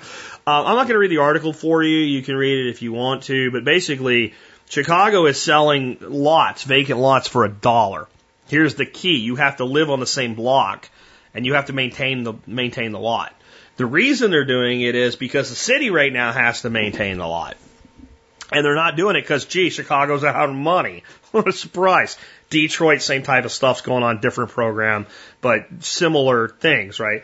You can't, see, what you can't do under these programs from these governments is I can't sit here in Texas and go, well, gee, I'd like 15 of those and just order them online and not even care where they are. And then when they say, well, you have to maintain them, I'll just hire a company to, to, to mow them once every two weeks during the growing season.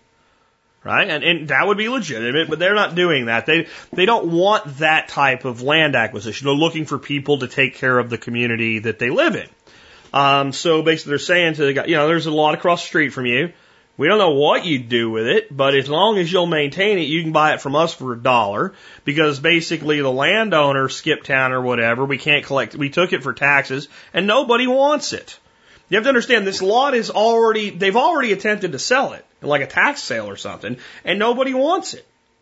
Ah, oh, can I get uh can I got a quarter acre lot and so and so downtown Chicago? Hey, can I get uh fifteen hundred dollars? Fifteen hundred dollars? Can I get fifteen hundred dollars? Can I?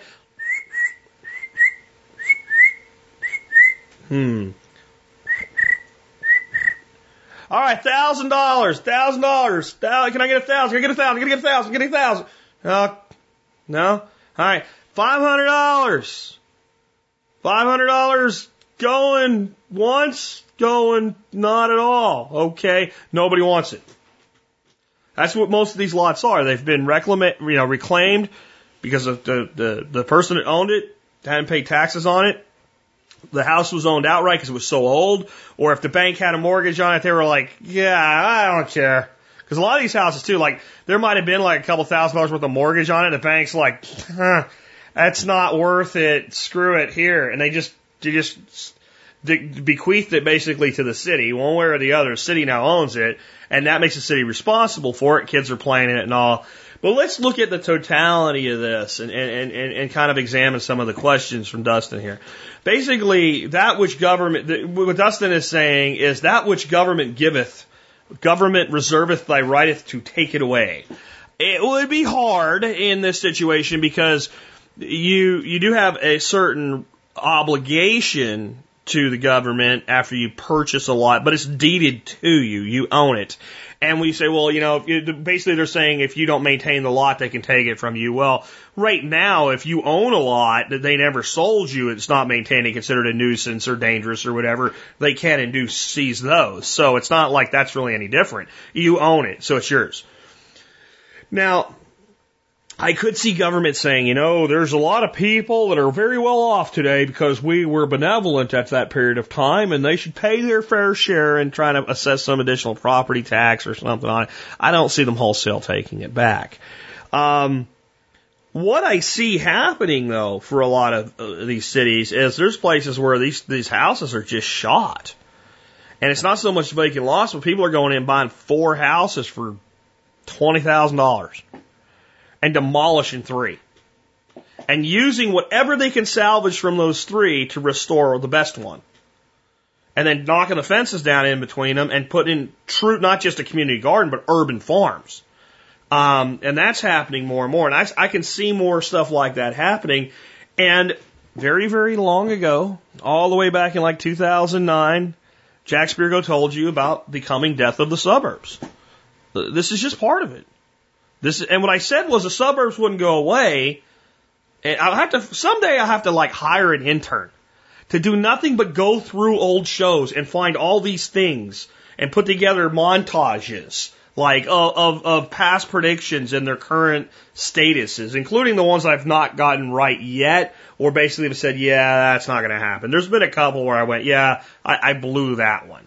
Um, one was gas prices when I said when they were up at like four bucks and I said they'd never see two dollars again. And for a while they did. Uh, and I made some miscalculations there. So I've, I've had some swings and misses, but I've hit a lot of freaking grand slams. And this is just another one. They, this is the, the, the, the suburbs being vacated. And well, that'll never happen in these these gated communities with these uh, HOAs, and th- there's already plenty of places with houses sitting empty. Well, what about the housing recovery? Well, there is that, but there's places like the housing recovery ain't happening because people left and they're not coming back. There's an awful lot of people, they're working again, but they, they left California and went to places like Texas and Florida to get jobs. Um, and then there's a whole piece of society living in completely unsustainable areas. And, you know, Lake Mead only has so much water in it and when certain folks get cut off, there's going to be a lot of wailing and gnashing of teeth and another big exodus. So, um, I, I see more and more of this type of thing happening and more and more people going back to the land as, as a profession. Um, that's why, you know, I kind of started off today with my discussion about the forest market garden. I think is something I'm going to look really into coming up with design and schematics for and sharing that with people. And I'll do that through Perma Ethos, by the way. Um, and I may do a show tomorrow if there's interest on exactly that. How, and I'll tell you what would be interesting for me to do a show tomorrow. Is the idea is so new, uh, I would say some things that are flat out wrong in it. If you'd like to hear that, you know, because I would be basically running through the mental exercise of pre-planning a plan uh, with you instead of actually having a plan and, and, presenting it to you, which might be interesting. I haven't done a lot of shows like that, but uh, I don't think, uh, for Dustin's basic question, the government will take the land back. They certainly will increase the taxation on the land as the value increases. And that might be the primary way that they would force somebody out of community gardening um, uh, and, and force them to sell to someone who would build a house and then would, you know, end up with an even larger tax bill. So that may be the case. You know, they sell you this lot for a dollar. Well, how much property tax are you going to pay on it? Well, they say, well, it's, it's worth a thousand bucks. You can pay tax on it. It's almost nothing. But, you know, five years from now, if the area you got that lot in starts having kind of an urban revival, shops coming, and a lot of places are starting to experience this. And a lot of times these community gardens and the, the urban farms are the first step in that direction. So if cities playing the game that way, that yeah, we want to see this turn around, and they may turn back around to you and say, hey, you know, somebody just bought a lot down the street, put in one of the new new uh, you know hipster urban cool McMansion style things, and uh, they paid twenty five grand for that lot. Looks just like yours. So we've reassessed your tax value. That's the way. That's the risk. And you know, the the truth is, you can always you can always uh, go up and contest a taxation valuation. I've done it successfully twice in my life. And uh, you always could sell it, and if you make a profit, you make a profit. And gee, you can make a half million dollars per uh, year, per tax year on real estate. Uh, well, I don't know if that would qualify 'cause it's not personal residence. So you probably would pay tax on that. I'm not sure on that one. Anyway, with that, lots of stuff we covered today, a lot of ground. Hope you guys enjoyed the show, kind of a long one. And uh, with that, I'll be back tomorrow with another episode. This has been Jack Spirko with another episode of the Survival Podcast, helping you figure out how to live that better life if times get tough, or even if they don't.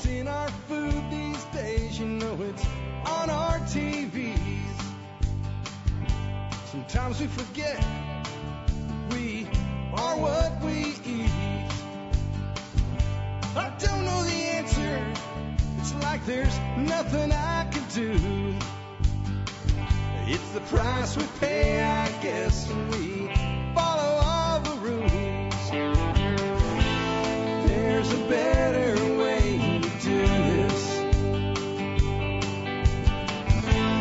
Let me show you a better way.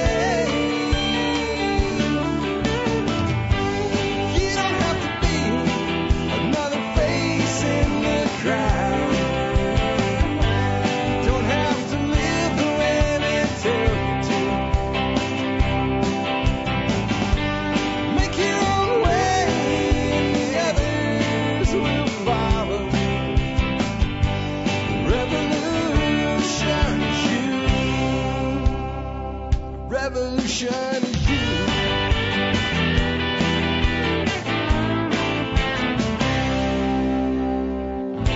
Someday we'll realize our children just can't pay.